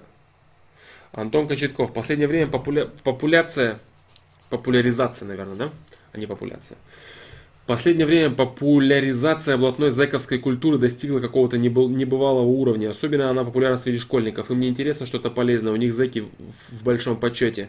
От чего это происходит? Всегда ли так было? Вследствие этого интереса возникают такие личности, как МОПС. Да, это, это циклично. Это всегда было. Это всегда было. Это было и раньше. Эта тема то вспыхивает, то гаснет. Вот. Это, да, это всегда было, вся вот эта блатная тема. Это где-то лет пять назад это полностью затухло, сейчас это снова модно и популярно. Вот, это циклично. То есть то, что все забывают, со временем начинается модным. Когда все это, все со всех сторон это обжуют, э, люди начинают забывать это, люди начинают обращать внимание на что-то другое. Вся эта блатная романтика уже была много раз, много циклов проходила.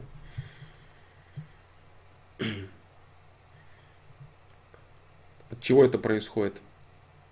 Это происходит от того, что это забыто. Все новое, хорошо забытое старое. Что касается личностей как мопс, это новшество. Такого человека не было раньше. То есть именно вот такой вот движухи в онлайн режиме.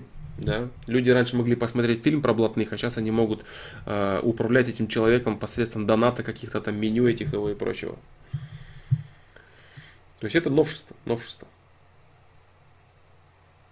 Качественное новшество. Да? То есть это арестант, которым, жизнью которого можно манипулировать посредством доната, наблюдать за разборками мопса и его этого там партнера, вот, и смотреть, что из этого получится. Это новое шоу, которого раньше не было. Поэтому это популярно.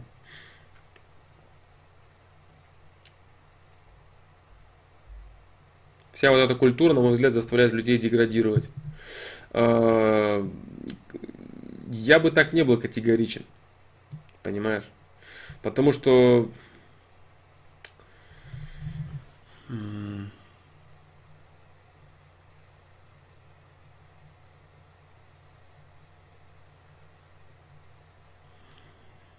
Сейчас я подумаю.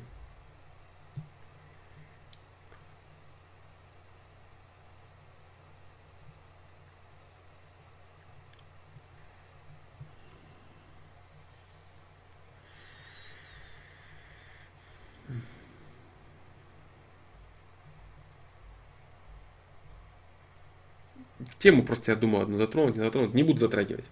Хватит этого ответа. Да.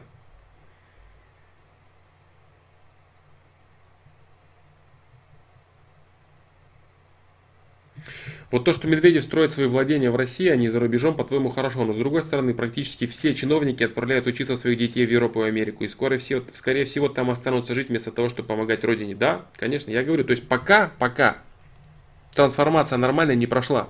Если они останутся там, они останутся там никем. Они останутся там просто слегка богатыми людьми. Если они вернутся сюда и будут жить и работать здесь, на своих местах пригретых, они здесь будут совершенно другими людьми и иметь совершенно другой уровень власти. Да. А сейчас, сейчас они обучаются там, потому что, да, это престижно. Пока еще это престижно обучаться там. То есть, потому что образование, э, так сказать, не на достаточном уровне, и все еще пока смотрят на Запад, на Америку, на Европу. Это круто, это престижно, это нужно, это правильно.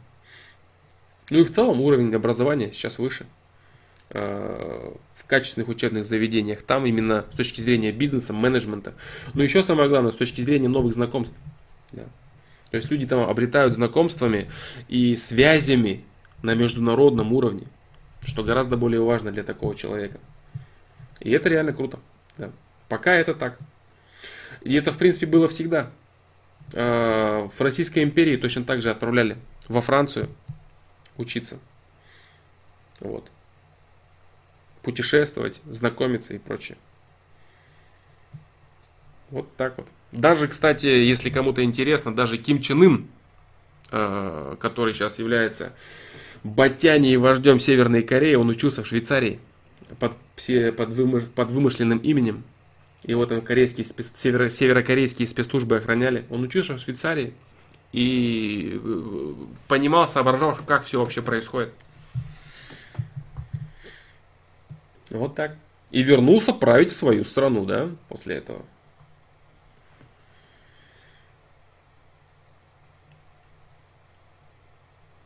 Просто после того, как они осознают, что там они никто, а здесь они могут стать кем-то, они прибегут обратно. Но для этого нужно, должно пройти время.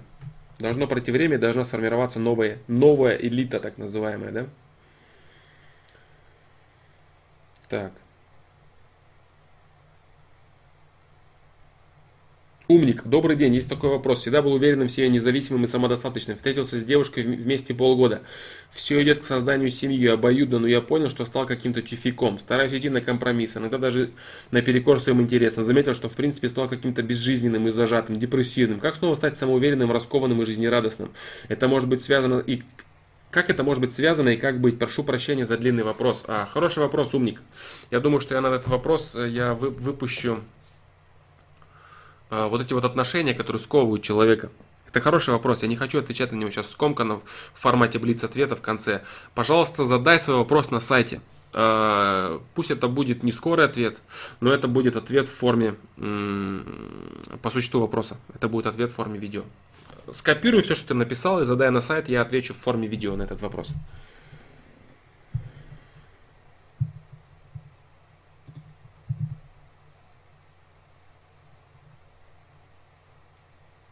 Да.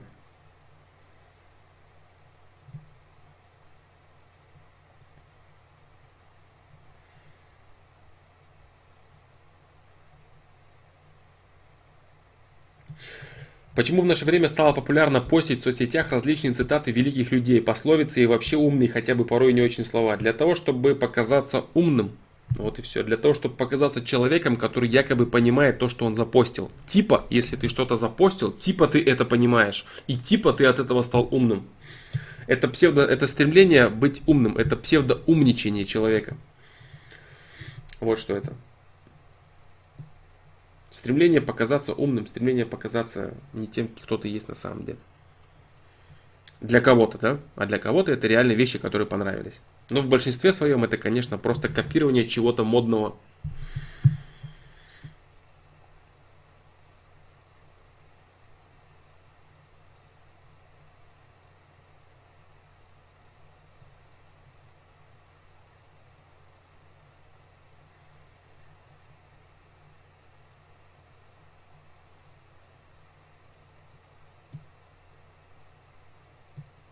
Так.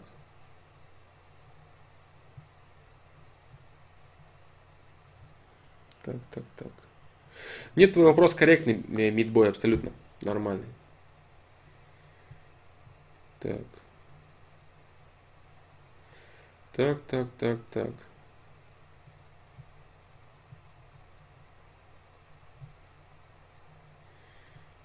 Так.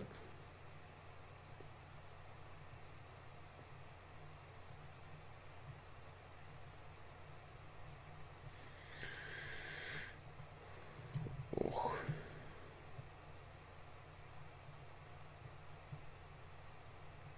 Так.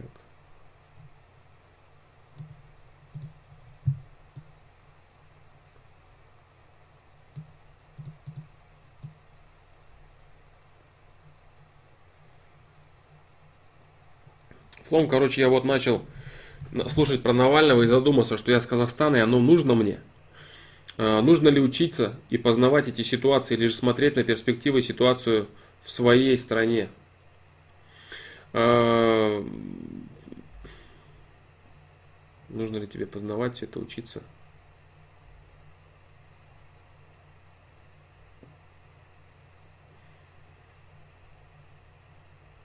Понимаешь, дело в чем? Дело в том, что в твоей стране происходит то же самое. В твоей стране происходит то же самое, в Казахстане происходит то же самое, и э, там происходит то же самое становление национальных элит. Национальных элит, которые будут стараться отстаивать свои интересы. А проблема заключается здесь только в том, что Казахстан не является самостоятельной страной.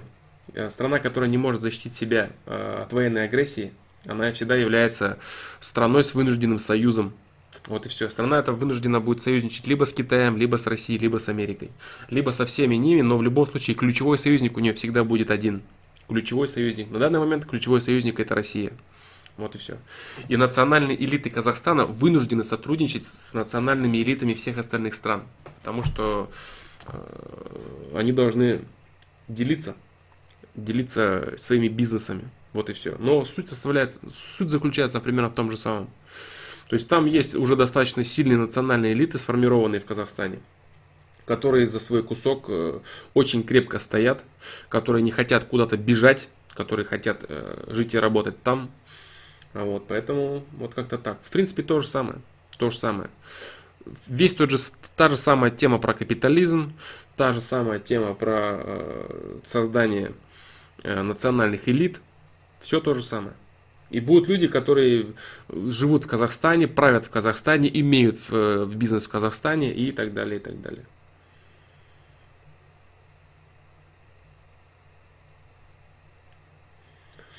Вот так. А что ты хочешь, э, я не знаю. Я не знаю, что ты хочешь, нужно ли тебе это, хочешь ли ты уехать там или участвовать. Если ты не хочешь в этом участвовать, если ты не хочешь э, находиться, э, участвовать при становлении всей этой движухи, никаких проблем. Ты можешь жить в любом другом месте. Не вопрос.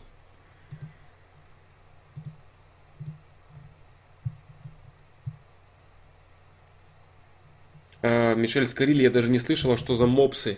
Ну, это популярный сейчас, э, популярный блогер, который стримит и который проводит, записывает всякие видосы, который э, арестант, который троллит и собирает донат за то, что он совершает какие-то действия. Вот так.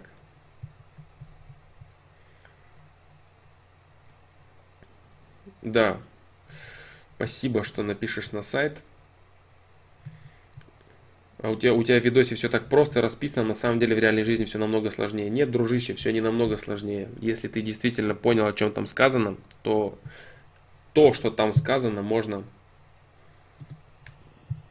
использовать конкретно и в прикладном плане, да. Макбер 992 931, ты кто? Я фломастер, бро и стрим уже заканчивается, поэтому ты ничего не успеешь спросить. А, Игорь Глухих, привет, что делать, если я ненавижу своих одноклассников, я с ними учиться даже не могу. Ты ненавидишь одноклассников, ты ненавидишь себя за свою слабость, поэтому прими это и пойми, ты ненавидишь их, ты ненавидишь себя за то, что ты слаб перед ними. Вот такие дела, поэтому всем спасибо, ребята.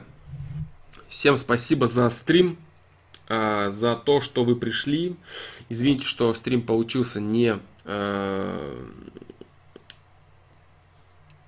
не по расписанию, не в четверг, завтра стрима не будет, я укажу, что стрим будет через неделю, но не знаю, когда он будет, когда у меня будет время, тогда я буду выходить в онлайн.